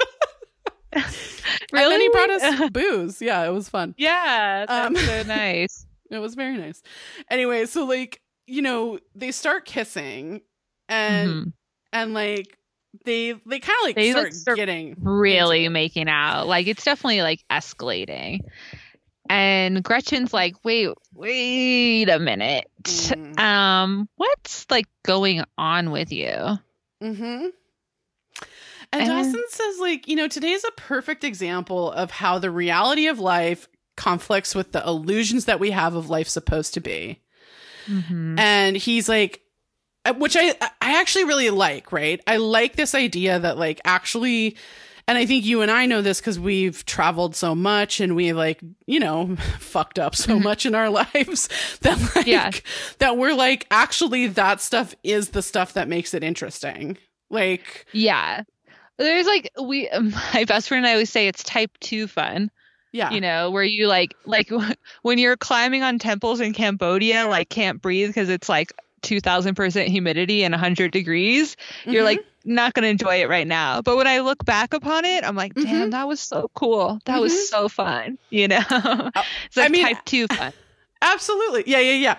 I that's funny that you say that because I have a similar one of a, a rickshaw driver in India m- Mhm. dropping me and my friend Steve off at a temple and being like at, but he it was at the bottom of a mountain and pointing to the top Right. of the mountain and being like it's up there i'll see you when you back come back down and like, and then halfway up the like 9000 steps that I- we had to go on up this mountain Uh-huh. when i used to be a smoker um like And your ice water you bought at the bottom is now tea water. it, well it started monsooning oh, So- God. so we're literally like and then Steve got attacked by a monkey because he had a bag full of pomegranates. I mean, it's just like a mess. But A mess. it is a great story now. Yeah. Yeah. Like, and you think about it, just laugh I think your about it all the time. you know? I'm like, God, that was a great time. yeah. Yeah. Yeah. And it's But like anyway, yeah. it is a good assessment and this is like Dawson's journey for this this year and this Mhm, season is mhm, that mhm. like he likes to control the narrative. He likes to write the script and pretend Uh-huh. like that's what's really happening. He writes the characters, he writes the script, he writes the art direction.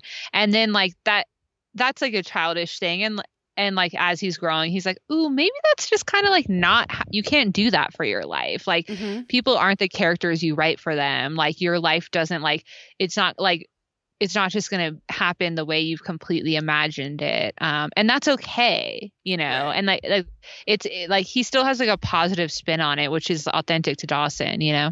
hmm And he's like, you know, I still think that everything should be perfect all the time. And then he says this thing, which And kind of seems like it's out of nowhere. oh my god. This like I couldn't. Like I why did the show have to do this to James Van Der Beek too? Yeah. Like your storylines can only be about Joey. It's so Yeah. annoying. Because he says, I still think that Joey and I should have slept together for the first time.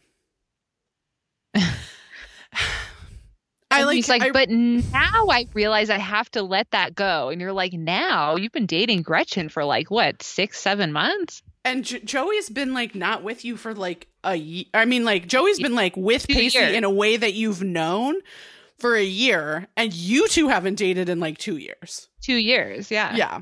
hmm And he's like, you know, it's time for me to let that go. There's like so much ahead of me. College, the new baby, you. And Gretchen's kind of like, I mean, what are you saying? Which, fair, Fair. you know? yeah. what is he saying? Like, I don't know. It's hard. Like, like I said on the previous episode, like I like that he kind of admits to her that he's like feeling conflicted about like how he used to feel about Joey. Like, I think that you need to make space for your past in your, Mm. you know, new relationships. But this is like across the line. I think, like, you know, like he's he's having complicated feelings about something that he said to Gretchen like he felt fine with and that he was over with and like now it's changed now that Joey admitted she's not a virgin which is like I don't know it's super bizarre and it just doesn't make sense to me Totally, because like he seems to be saying that now that Joey lost her virginity to Pacey, like he needs to lose his as soon as possible. Mm-hmm. Like that kind of sounds like what he's saying, but also yeah. maybe that's not what he's saying because it's very unclear what he is saying. Because he still potentially at some point could lose his virginity to Joey. Like I don't. That's you know what yeah. I mean. Like sure, it's like sure, I don't sure, know. If that's what you've imagined, like there's still a way in which that maybe at some point in the future could happen. Um, and and Gretchen, he looks at Gretchen, he's like, I'm in love with you, and I mm-hmm. don't really know what we're waiting for anymore. Yeah, and Gretchen says, Neither do I. And I just said to Gretchen, like, get it. Even if it's Dawson, yeah. get it, Gretch. Like, go for it, lady. Yeah, I mean, she laid all this energy and work of like dating a nice guy and kind of dating out of her character, like, mm-hmm. you know, mm-hmm. maybe her like quote unquote type. So, yeah. like, see if you like it, you know, go for it, whatever. Totally. And they like start making out again. And you're like in 2001, like, oh shit. shit. Right. And we go then, of course, to New York um, yeah. where Jen is presumably at her parents' house, and like, holy yeah. fuck, this house! I know it's like it's, it's a house, like not even an apartment. Yeah, it's really, basically you know? like Miranda, like Miranda Priestly's house from The Devil Wears Prada. Like, it is a nice ass house, and she like goes to her dad's study where seemingly he's passed out after drinking too much yeah. scotch. Yeah, and there's a fire, and she walks in, and she's like, "I took a cab here." And I had the idea of announcing I wasn't returning to Capeside and I I put my bags down and thought maybe there wasn't that you weren't there. And yeah. he kind of looks at her and he's yeah. like, "Wait, what?" And we're like, "Wait, what?" And, and we realize she's like talking about the the when past she was time she's been telling us about. Yeah. Yeah. And she's like, "You know, I heard something." And it was like a like a what is she? She doesn't say moan, but basically that's what she heard. Whimper. A whimper. She yeah. says a whimper. Yeah. And she's and like, she's, and then I heard it again, mm-hmm. and I recognized it as Annie Sawyer. And her dad's like, "What are you talking about? Who's mm-hmm. that?" You know. Mm-hmm. And he's like, "She's like the neighbor downstairs who like I was. She she was probably like my age now." Okay, so and, either seventeen or eighteen. Yeah. I just want to make that clear. like, yes, not a woman, yeah. no. not a lady or whatever the description said. Not a, a girl, child. not yet a woman. Mm-hmm. Yes. and and also someone who's just a few years older than his fucking daughter. Yeah. And Jen's like, you know, look, she was my favorite person. And her dad's like, oh, was she in our apartment? And Jen's like, you fucker, like you were having sex with her. Yeah, you left the door open. Yeah. And Theo's like, you need to talk to someone about this. Yeah, you need help. And then Jen says, okay. like, sh- she's like, you know, and I left and I disappeared onto Fifth Avenue. And like, after that, things were bad between us. And yeah. then her dad gaslights the fucking shit out of her. I know. Oh my God. I was like, whoa. Yeah, and, like you see how she finds comfort with men that gaslight her. yes, you do. Cuz she cuz he's like you've imagined something that happened a long time ago. And Jen's like just like devastated by that. You mm-hmm. know, like that and and like which is great character growth that she's actually devastated and just doesn't take what he says on face value. Yeah. And she's like, "You know, who are you?" Like you. Yeah. And he's like, I'm your father. And again, I've said this before, but like the way we define father, like I just define it differently. This guy mm-hmm. has never been a father to her. No way. I mean, Mitch Leery is more of a father to her than fucking this dude, you know? Yeah. Without a doubt. And, I mean, her grandfather more of a father and he was in a coma the whole time. Right. And Jen's like, you knew, like you knew that I saw you. And she's like, My life got uglier and messier, and you sent me away and you made me feel ashamed and you punished me for these things that were beyond my control because I was standing in the doorway. and you never said anything. hmm And he starts to stammer, and she's like, No, Yeah. I don't need a confession. I don't need an apology. Uh-huh. All I need to do is to fucking forgive myself for the things I cannot change. Yeah, she says, I don't have to forgive you. I just have to forgive myself. That's Which is just right. like, oh my God, fire. Yeah, that's Yeah. amazing. yeah. and she says, goodbye, daddy. Okay, so fuck I, you. I want to take some inventory, Erin. So Mhm. Jen was raped when she was about Mhm. 12, Mhm. seemingly raped multiple times and assaulted multiple times after that. Yeah. When she was 16, she was sent away because her parents found her with her boyfriend, whose age Who was- made whose age made what they were doing statutory rape. hmm In in their bed and in their house. Yeah. hmm hmm And then her mom came to Thanksgiving Mhm. to try to make things right and instead confessed that she had gotten pregnant as a teen and given Mhm. the baby up for adoption. And But now she'd rather be rich than be a, a parent. Mhm. Right. hmm And now we find out that her dad knew that she walked in on him cheating on her mom and sleeping someone With a minor. in sleeping someone who, with who, whose age may or may not const- con- constitute statutory rape because I don't know if Jen's 17 or 18. It's Mhm. It, it's too young. It doesn't matter. It's fucking gross no matter what. Mhm. um no matter what the legality is, it's fucking gross. Um Mhm. I'm like this girl has been through fucking shit. Like I know. listen to all that shit that she's been through. She deserves everything. She deserves the world. She deserves all the happiness and joy. I know. You want to know what I thought the first time I saw this? Hmm. This was Jen. She's like, they couldn't say it on TV, but they were implying that her dad raped her. Interesting. Interesting. Because, like, when we were this age, like, Loveline was huge. And it was like every Mm. time someone would call in, there was like a sexual, like, whatever, it- they would always be like, What happened in your past? And it was just like the first time I realized that, like, so like the amount of sexual trauma that young people have like at the hands of family members um yeah. because you don't really learn about that you know if it didn't happen to you until you're like older Mhm. um which is really sad unfortunately Mhm. um but uh like so that i was like is this what she's saying is that like the reason why she had all this sexual trauma is because her dad raped her I mean, that's interesting. I because honestly i don't see how this is such a big event to be real Right, right. Uh, And I don't think I don't think the thing that you're suggesting is something that they would have ever shown on, uh-huh particularly on the WB. like it's like yes of course it would be traumatic to walk in on your dad having sex with a 17 or 18 year old no doubt i'm not saying Right. it's it wouldn't be but i don't know if that would like really make you descend into the amount of trauma that she had happened to her you know what i Right. mean Mhm. but like what do i know i don't know I, i'm not gonna like judge someone if that's all that it was but still, yeah, yeah, that's interesting. But I also think that like. I also think that there's like this way in which like even even if that if what you're suggesting like isn't the case, okay? Mhm. And like she sees him being you know unfaithful Mhm. and with someone who's like possibly it's possibly illegal that this person you know that he's sleeping with or that he's Mhm.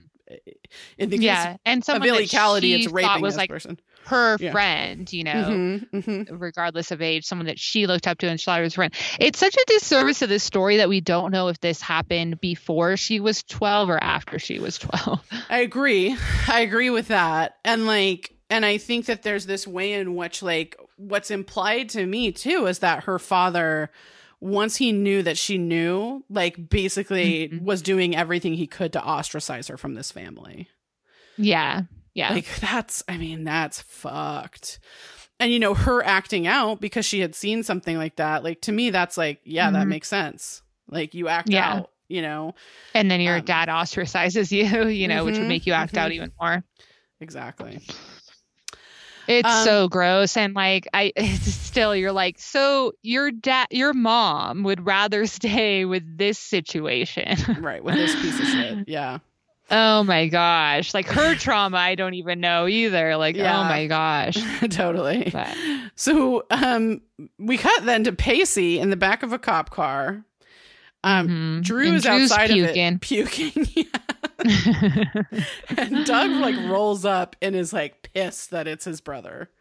Like yeah. he's like fuck.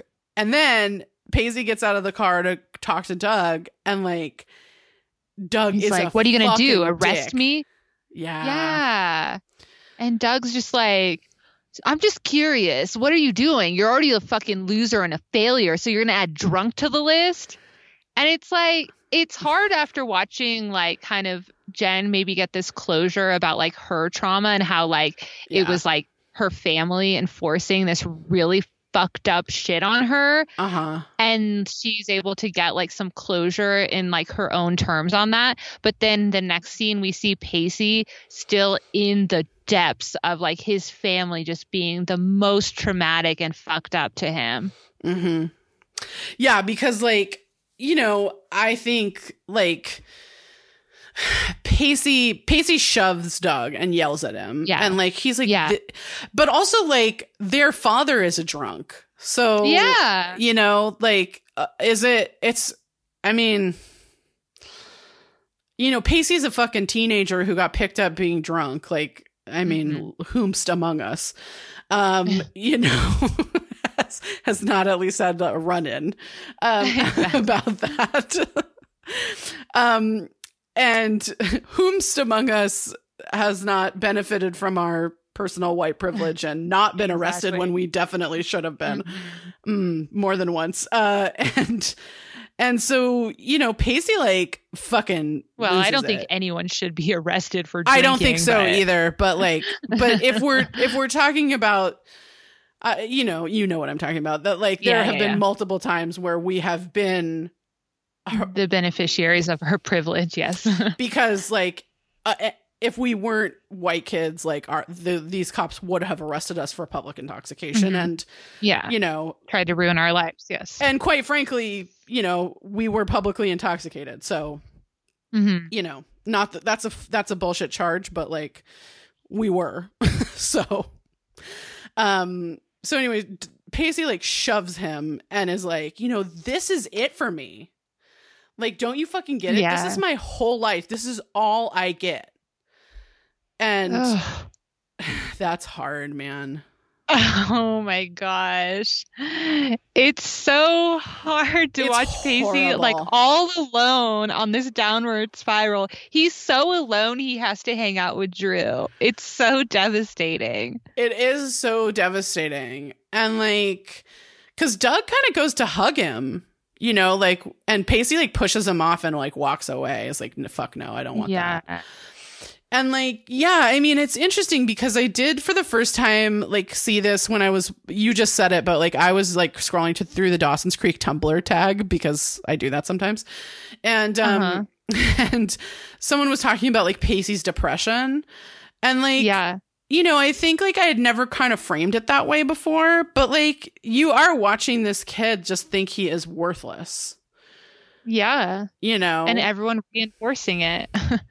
Especially every man in his life. Like all the male teachers just are pieces of shit to him. His dad's a piece of Mhm. shit. His brother's a piece of shit. Dawson's a piece of shit to him. Uh-huh, uh-huh. you know, he tries to open up to Drew. Jo- Drew is like, he doesn't, Pacey doesn't trust Drew, but like, he, that's how low he is. He's like, well, I need to confide in someone, maybe this asshole. Like, it's so sad to see. Yeah. No, I agree. It's fucking horrible. Um, and we go then to Gretchen and Dawson. And Gretchen's like, she says, I want to make love to you, which is just like my least favorite term. and so I had to like, I, I paused for a second. I was like, take a breath. Deep breath. Yeah. yeah. And she's like, she admits she loves him too. And Mhm. she's like, I just don't want to go there to prove something to you. Like, you know, I don't want you to just have to prove something, Dawson. I want us to go there because we love each other and we want to prove what that means to each other. Right. I mean, I will say, Gretchen, like, Also, just admitting that you don't want to have sex on a beach because it's the fucking most horrible thing on earth. Like that's also I mean, fair. that too. Yeah, that too. Um, and also, like, I don't know, Dawson is prepared. I don't know, like, Sure, you know, sure. like, uh, Mhm. I don't know what's we going did on not here, see but Dawson go to the free clinic. Yeah, exactly. yeah. So and he I'm- wasn't at the ski lodge, so we don't know what's in his wallet.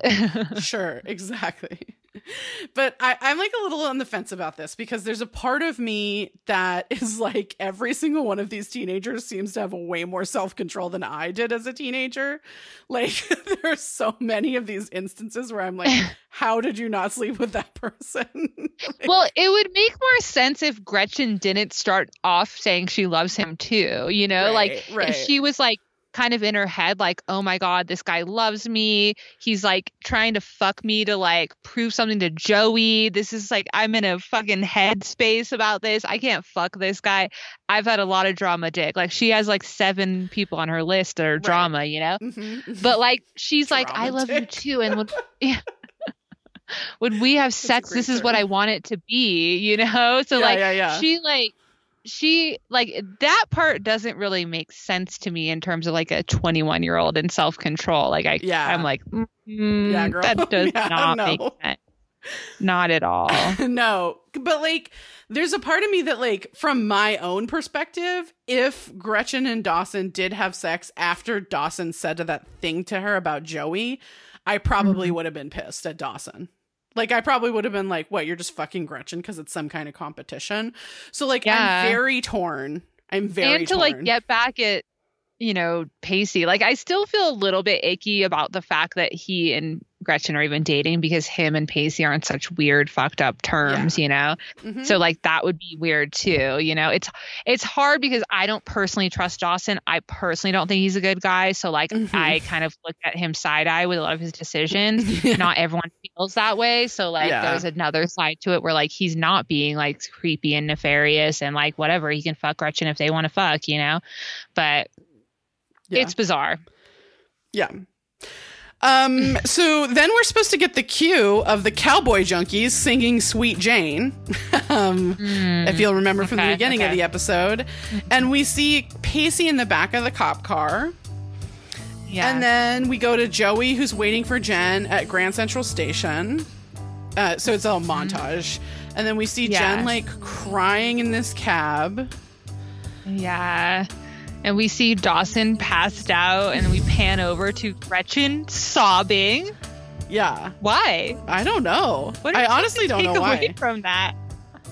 I know. I was Like, like, I feel like she's like, I know. That's what I mean. Is it doesn't make sense that she admits she loves him too, because like she seems pretty torn up about the fact that she'll always be second fiddle to Joey, and Mhm. like I don't know. It's hard. I don't like. I'm not gonna judge someone for what they define love, but like what I personally see, like I personally don't see her being in love with him. You know, but No. like that's your own likes def- him a lot. decision.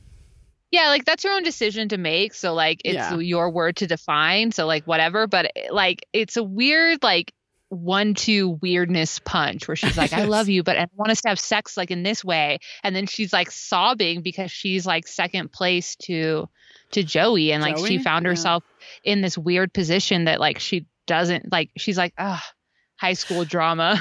I also think like much like our conversation about like sex and like that in TV, it's like we're ma- we make out and then we fucked, you know, and it's like Mhm. there's nothing in between. I know, yeah. like I kind of think that way about TV sometimes too, where it's like there's not the period of like I really like you before you're I like know. are like I think I might be in love with you. Like Yeah. it seems like you go from like we're dating to like I'm in love with you, or Yeah. or even just like well, we we're did friends. see that journey with Dawson. He did say to her, like, I like you, you know. Yeah, um, yeah. I just think it's like pretty rare to see it. Yeah. So like, Yeah. you know, it, it's. I feel like for Gretchen, like I get that, like when someone says they love you, like then there's pressure, but like, I know. but like I also am like Gretchen. It's okay to just like Dawson a lot. You know, Yeah, you don't have to be in love with him. Yeah. and it's hard because like I like this story of like sometimes you just love people and it's just like the simple love, you know, Mhm. and like it doesn't have to be this like super intense like soulmate like Yeah. I I need you. I can't live without you. Like Yeah. that is commonly shown in teen drama where it, she it's just like I love you. Like I like I like I like you in my life and what you bring to the table and like I just have Mhm. so much like respect and love for you. So you kind of like that, but like yeah, then Gretchen's just like sobbing on the beach. like we're What? just like take what you will from that. Okay. okay. And then like we go to Pacey who gets home and there's a book open and he hasn't studied for his test tomorrow. And he like Um, looks in the mirror and he like hates what he sees. It's Yeah. so sad. It is. And then we go back to Joey who's like next to the train, the boarding train, Yeah. like the track. and they're like calling the train. Yeah, and Jen's like walking through the station and then Joey sees her and like they have this great like long hug. You I know, and kind of like they come back together and then they walk onto the train holding hands and my heart it cannot take it. Oh, it's so cute. It's amazing. And you wish it just like ended right there, but I no, do. we're gonna get that No. flashback scene, Forward. flash forward scene we got earlier, and this button just kind of is the stupidest and most bizarre shit you're ever gonna It see. is. It is because we go to So Jen's, Jen's, like sitting with Tom Frost, and she's Uh-huh. like, "I'm done. I'm finished. yeah, I'm glad we could do this together, but I I have nothing else to say." and Tom's like, like, "No, get it. No, no, Um, whoa, whoa, whoa. We just like opened up a can of worms and there's like more that we need to do with this. yeah, I mean, this And is the most like- sense Tom Frost has made since joining the show. Yeah. I know. And she's like, no, I'm, I'm done. Yeah, I'm good. And he, she gets up to leave and she turns around and she's like, see you around. But it's that weird, like, kind of shadowy stop motion thing where she, like, you know, you see her sitting and then it's kind of this blur and you see her standing and then, Uh-huh. like, it's like Yeah. this weirdo. I don't know what they were doing with the camera work in this weird. episode. Yeah. Like, And she, like- supposed to take away from that. It's like, no, sh- see, she is a new person. Yeah. Je- Joey was right. We're not going to see that old Jen, you know, Yeah. or something. Something. Oof. Wild. Wild. But at least we're done with that Tom Frost fella. Yeah, thank God. Bye, Tom Frost. Um, adios to Tom Frost. See you never again. Thanks. Yeah. And to Jen's dad, for that matter. I don't think we Yeah. see him again. Thank God. Ugh. I know. I don't see him either. So, who you rooting for? Mean, I'm rooting for Joey and Jen. Mm-hmm. I'm rooting for Pace. I'm rooting for everyone. I'm rooting for Pacey. I know. I, I like do think it's so sad that and like I, I honestly wish they had handled like this storyline a little bit better. That like I mean, there's a part of me that's like, it's been this way all season, right? Where he's been like, I'm not Yeah. good enough for you. I'm not good enough for you. I'm not good enough Mhm. for you. Mhm. And and there's this part of me that's like gives that space, right? Like that in high school, I think that that's a totally realistic like um Mhm. reaction to like getting someone that you th- thought you would never date, like date being able to date someone you thought you would never date. We're like, holy shit, how did this happen, right?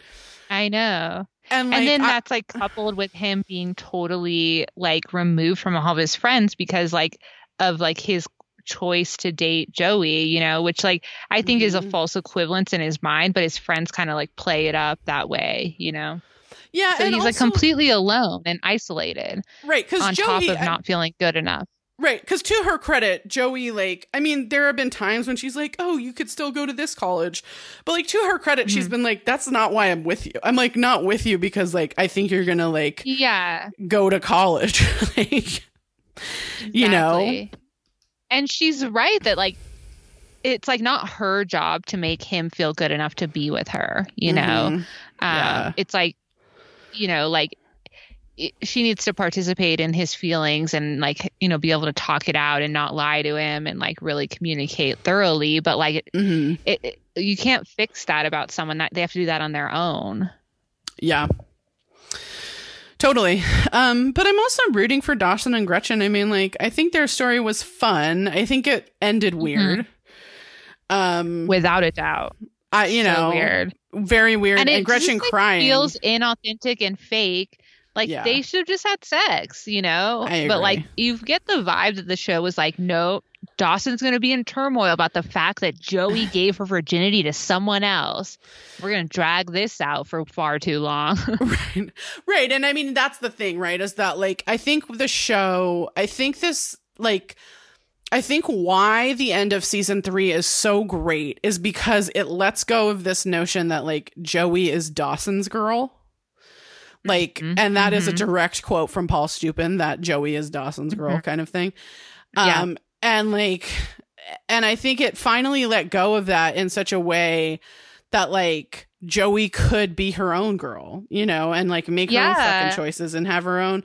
And- And, then we get back and pretty pretty quickly we're back in this thing of like no no Joey is Dawson's girl even if she's with Mhm. Pacey, she's Dawson's Mhm. girl. And like you know, this in the last few episodes we've said it and this it's like even more it's like there's it's weird because like I I had remembered it a little differently that I thought I was a lot more angry at Joey for how she like behaves, but like I've been kind of angry at Joey, but like not super angry because Mhm. I'm like it's like not even it's like not even anyone behaving a certain way. It's like the show thinks this. yeah, it's bad writing. yeah. I mean truly, yeah, truly. It's and hard I because like the scenes in season four so far that we've seen that are like exhilarating are the ones where Joey's in control of her life. You know, Mhm. when she and Pacey fuck, it's like you get chills because she, it's like she's in charge. It's like her own choice, her own identity, her own thing. And then Mhm. when we get circled back into like, no, but what about Dawson? What will Dawson? All those things. It's just like fucking boring to watch, you know, because it's like, where's the character growth there? Where is all? What did we spend the last three and a half seasons watching? If we're just gonna go back to these like storylines that like they're not relevant anymore. And like the thing is with your youth, especially in high school, is that like things change quickly. so it doesn't even feel believable when you're in high school that you would still be holding on to that like all these years, you know? Um, well, because and like not- you grow so much and change so much during your high school years. Yeah. Yeah, and not only that, but like but but like that y- yes, you change so quickly, but also that like relationships change and shift, right? And I think like I was kind of my I have a friend who's who's now watching this series from the beginning who didn't watch it at the time who like is Mhm. texting me about it as he watches it. And Nice. and it's like he lives in England, so like in the morning I like get these text Yeah. messages that are like it's kind of nice. Uh-huh. Um, and so he and he, you know it, it, he was kind of like like what the fuck is this show doing with this like ownership of Joey? You know what I mean? And I was Mhm. like, I know. And also it was it brought me back to like the thing that we were saying at the very beginning of the podcast where we were like this is a show about whether or not two people can become friends once they like become like uh, uh, to Have quote sexual Dawson, awakening. sexual beings. Yeah, exactly. Yeah. Mhm. And and I think that like this is where the show like strays from that because I think that like I think I well, you get the vibe think- that. Mhm. Sorry, go ahead. No, go ahead. Well, I was just gonna say I actually think that they're gonna that that that like I'm sorry, I lost what I was gonna say. I think that like they would actually be kind of friendly.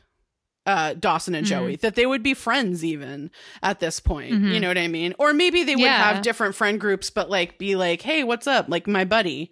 You know what I mean? Mhm. Like, I just think that this way where they keep coming back to each other is so inorganic and so forced that hmm it it it really really brings down the like caliber of storytelling and i think that this show when it's at its peak has great storytelling Right. Yeah. And they can still pull it out. So it's like, you know, you have the talent there. You know, you have the acting there. You can Mhm, bring it out. mhm. So it's hard to see.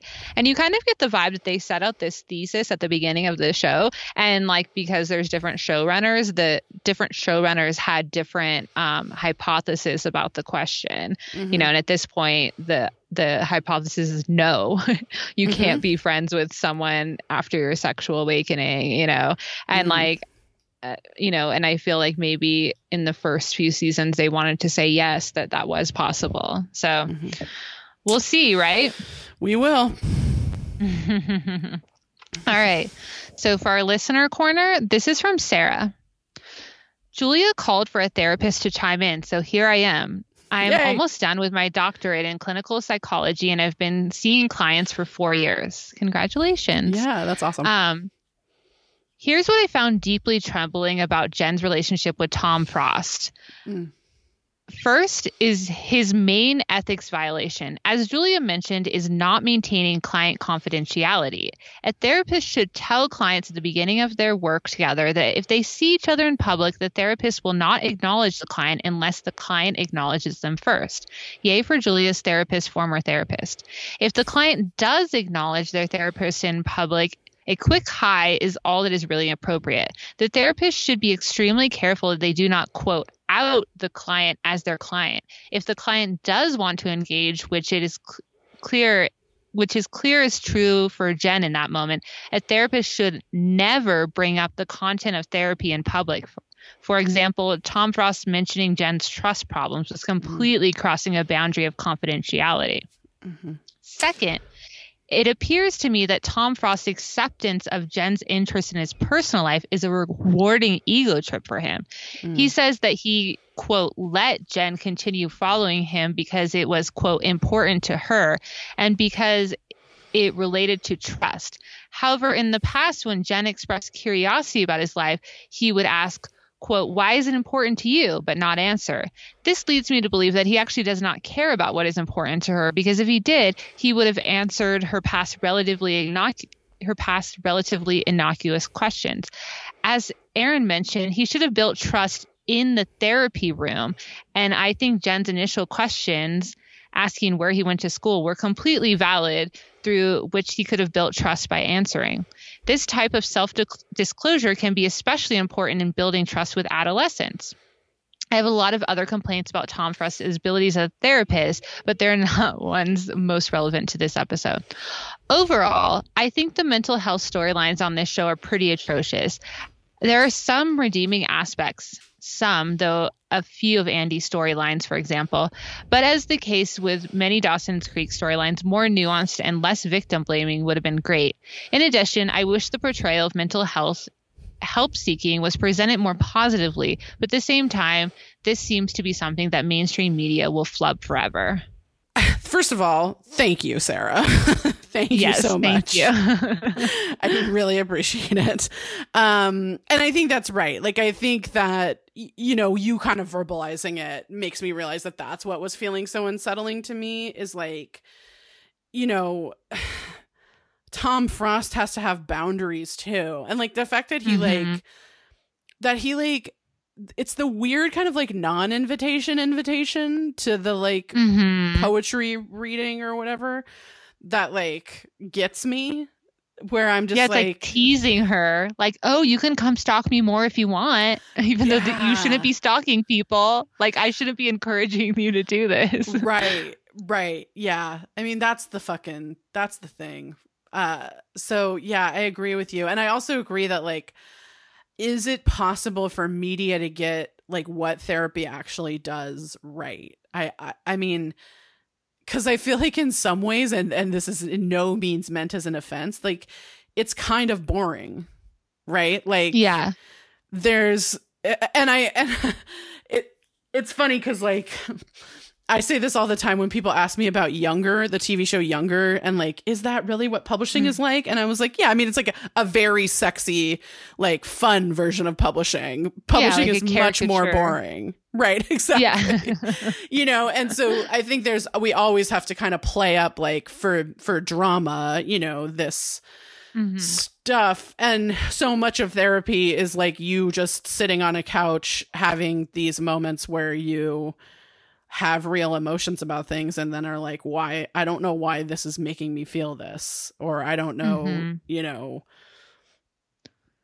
Yeah. know where not to mention, like, there's so many different types of therapy. You Sure. know? sure it's wild to me that like the media can't portray it like mainstream media can't portray it that well because like in my experience like everyone in LA is in therapy or has been in therapy before so like you would think most people this like whole writer's room the- has been to therapy I just like guarantee you anecdotally i'm going Yeah. to make the assumption that like the writer the like you said the whole writers room has been in therapy so it's hard to watch like the constant like just like that's not how it is like that Mhm. doesn't make any sense you know Mhm. because like it just like there i would feel at least one person in the room would have a lived experience that they could draw on just like based on the people I know in LA. Um, so like that part is super wild. And even with Andy, you're like, I, this doesn't make sense. Like, why isn't she continuing on with this therapy? Um, or what kind of therapy is she actively seeking? Like, what was the point of that clinic she went to, and like, what were, were they like needing to accomplish there? Mhm. Um, is like a weird part of the storytelling. But again, we we know that they didn't really know what to do with Andy, and like season three came, and they're like, shit.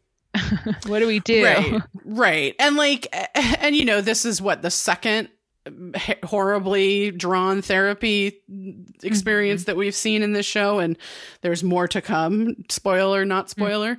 You know, like this is not the last Yeah. of terrible therapists that we're gonna see. and it's like juxtapositioned with like the uh, like this storyline with Jen is with Pacey's depression and Andy's storyline with her therapy with um, Jen's, depression. depression, So there's like yeah. these mental illnesses that are unaddressed as well. Mhm. Um, so it's like kind of like what is the point are they trying to make with that too?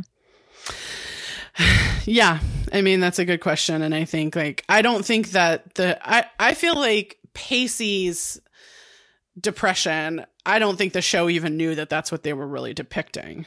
Like I think the Mhm. show was just like he's gonna be like angry and moody about the fact that like his friends are going to college and he's not, and like Mhm. di- is not, you know, Right? They're going to The- use the euphemism angry and moody instead right. of depressed, which is probably what it is. yeah. exactly.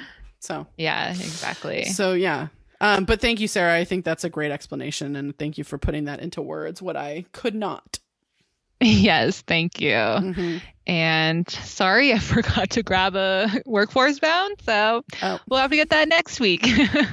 Well, I got a new job. That's my workforce. oh, bound. yeah. Amazing. Yeah. Congratulations, Julia. Thank I'm you. so excited for you. Thanks. It's so Uh, awesome. It's, I mean, it's somewhat thanks to you. I mean, I got to tell y'all, get yourself a friend like Erin Hensley, who, when you're like, hmm, I think I might want to apply for this job, she's like, bitch, what are you doing? Fucking apply Do for it. it. Come on, do it. Whatever. All you have to do is send in your resume. That's Yeah. nothing. well, I'm really proud of you. That's so awesome. Thanks, buddy. Yeah. Cool. And thank you everyone for listening. We're so glad you're here making space with us. We're in the dark days, but Mm. things are going to start looking up, I think. So Yeah. for Dawson's Creek and the world, hopefully. Yeah. um, yeah. Let's get that those patents removed from those vaccines. Come Mhm. on. The government funded that research, the US government. Why should a private company have patents on that? Just saying. That's Just a good saying. question.